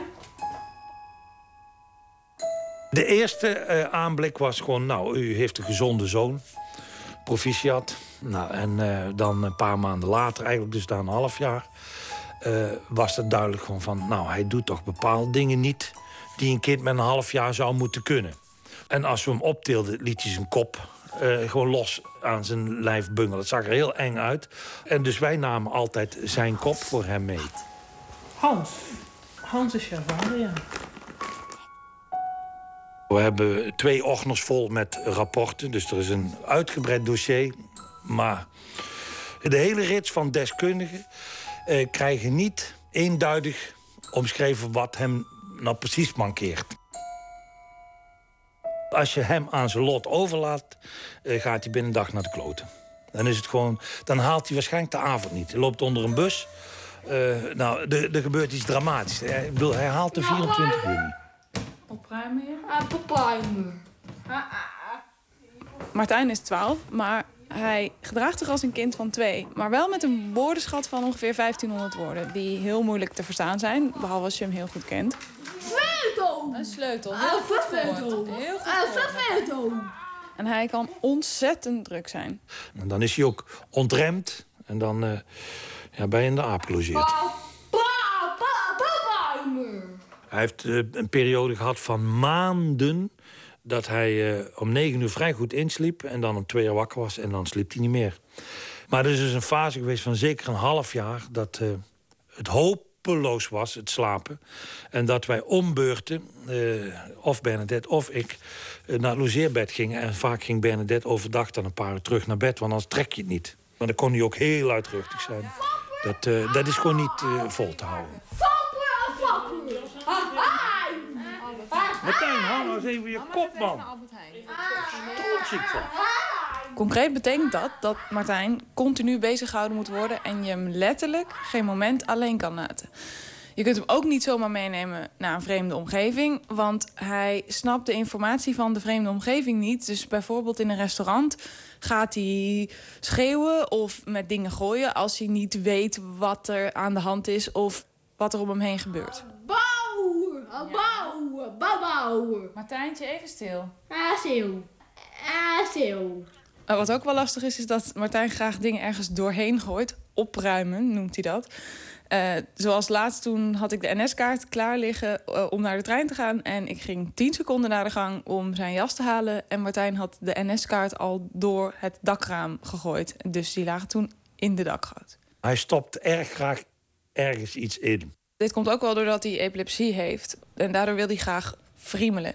Dus met zijn handen bezig zijn, omdat hij die prikkel krijgt vanuit zijn hersenen. Er zijn op zich medicijnen om die epilepsie te onderdrukken. En die krijgt Martijn ook. Maar als je die in die hoge mate zou geven dat je alle prikkels onderdrukt, dan krijg je echt een totaal ander kind.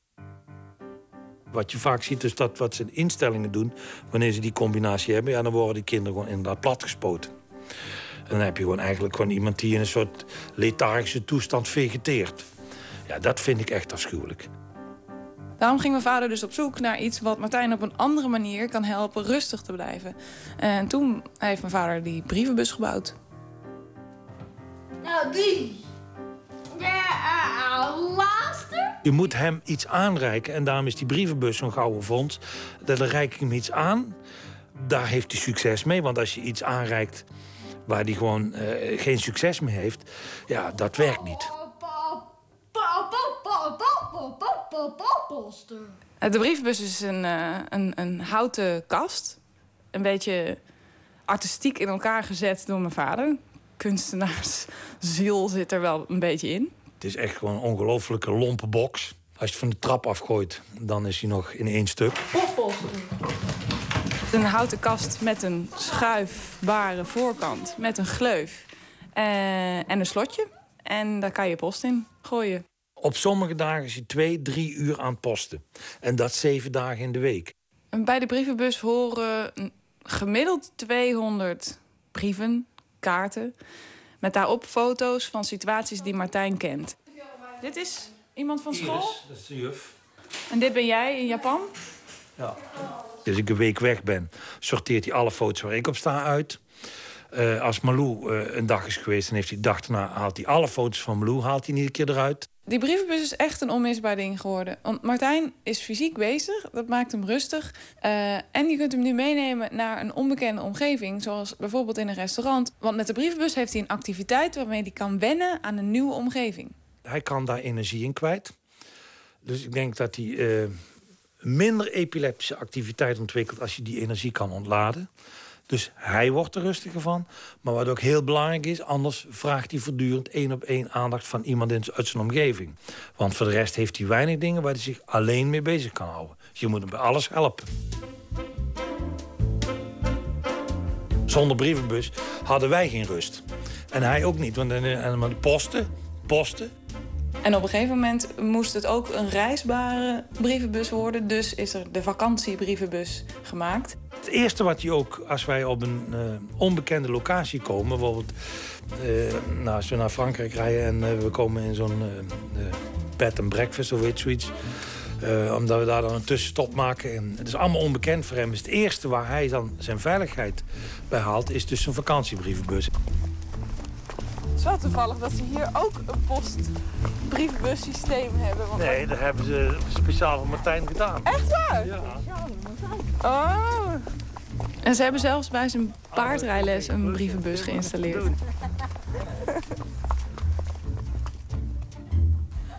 Kom, gooi het eruit, jongen. Gooi het eruit.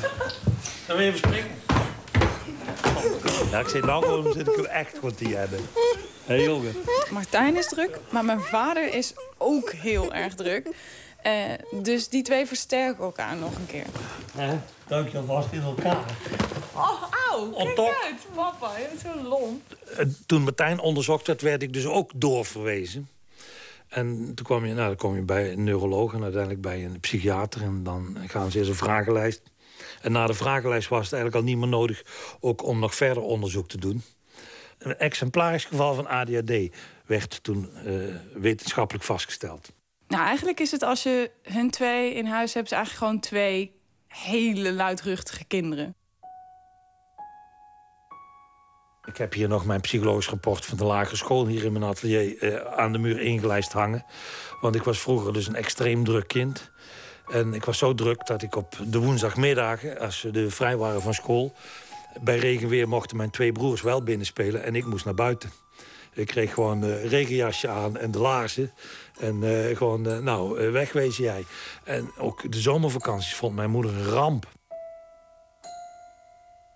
Er is natuurlijk heel veel herkenning. En daardoor is er dus ook heel veel herkenning over eh, niet begrepen worden... waar ik ook echt als kind erg veel last van heb gehad. Eh, afgewezen worden, er niet bij horen. Gewoon, nou, eh, dus dat buitenbeentje zijn. Martijn, Ja, kijk eens deze. Doe die maar hierin. Mijn vader die is heel beschermend. Omdat Martijn natuurlijk ook eigenlijk altijd een klein en afhankelijk kind blijft. Geweldig, jongen. Je ziet echt een hele sterke, betrouwbare, verantwoordelijke man. Die zelf eigenlijk nog een beetje een kinderlijke expressie heeft. Met een kind dat zich helemaal eh, overgeeft aan het, eh, aan het vertrouwen dat mijn vader dan uitstraalt. Als je dus een goede doen is en hij is zelf ook druk en wild, zoals je dan, nou dan is het eigenlijk iedere keer als ik thuis kom, dan eh, staat hij te springen. Staat hij al een kwartier van tevoren bij de achterdeur te wachten bij de ramen. En als ik dan kom, dan is het papa, papa, papa. En dan staat hij gewoon een minuut of drie, vier. te- En dan doen we ook soms vechten en stoeien. En dat vindt hij geweldig. Dan wil je even springen. Aan de ene kant zijn mijn vader en Martijn heel druk met elkaar en reageren ze heel heftig op elkaar. Eh, maar aan de andere kant worden ze ook heel rustig van elkaar. Eh, Martijn door de brievenbus die papa heeft gebouwd en die voor hem echt een houvast is in zijn leven. Eh, en voor mijn vader is het Martijn die alleen maar denkt aan nu. Niet aan wat er net gebeurde of wat er daarna gebeurde.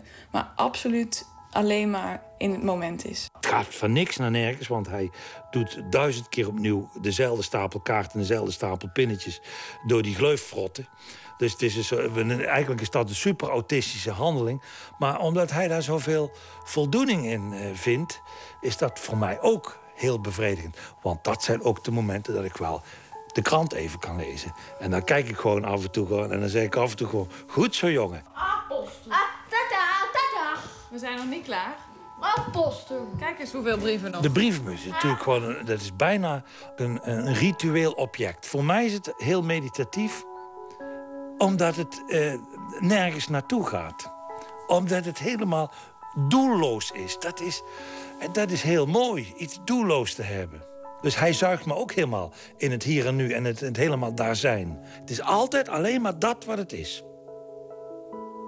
We zitten allemaal maar dure cursussen te volgen en gaan allemaal naar, naar centra toe om te ontdekken wat Martijn al lang begrijpt.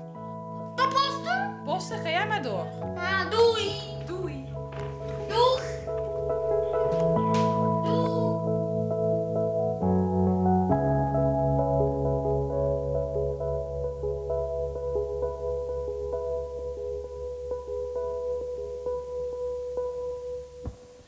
U hoorde Posten, een verhaal gemaakt door Malou Peters en Laura Stek voor de radioserie Plots. Eindredactie Jair Stijn en Katinka Beer. Wilt u weten hoe het sinds de uitzending is vergaan met Martijn en wat de nieuwste oplossing is van zijn vader? Dat is allemaal te horen in de laatste aflevering van Plots. Het eh, vervolg was daarvan de titel. Allemaal eh, te luisteren samen met alle andere verhalen uit die serie via vpro.nl/slash plots. We gaan luisteren naar eh, muziek van Alt J. In september verschijnt de tweede plaat van deze Britse groep. Hun eerste album was een ware doorbraak in het alternatieve circuit. En de verwachtingen voor die tweede zijn dan ook hoog gespannen in die kringen. Hier alvast eh, een nummer van die plaat, Hunger of the Pine.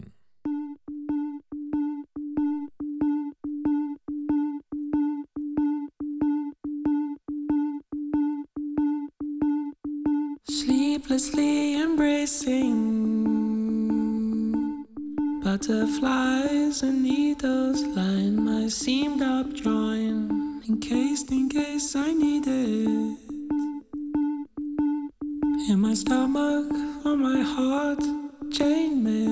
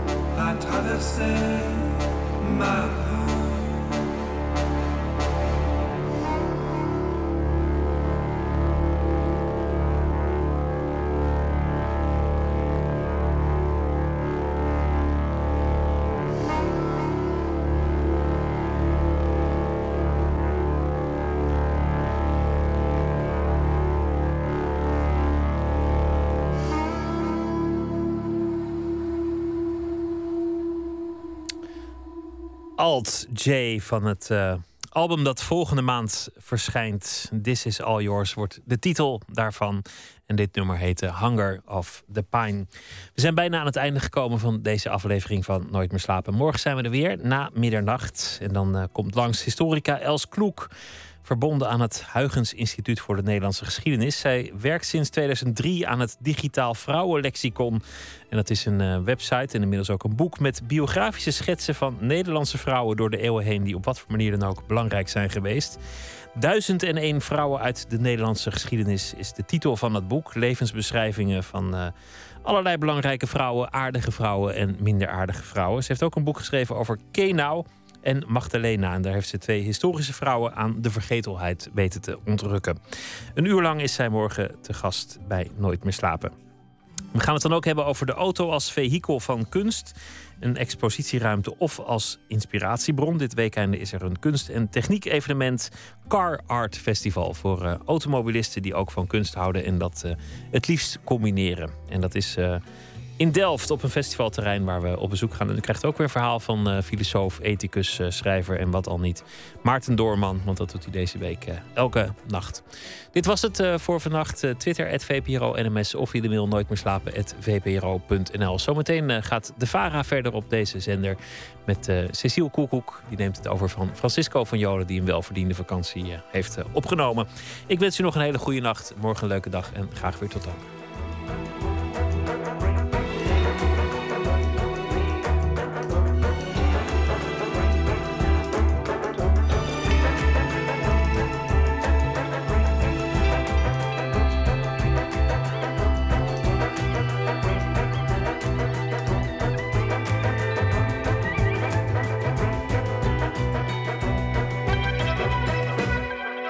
Radio 1, het nieuws van alle kanten.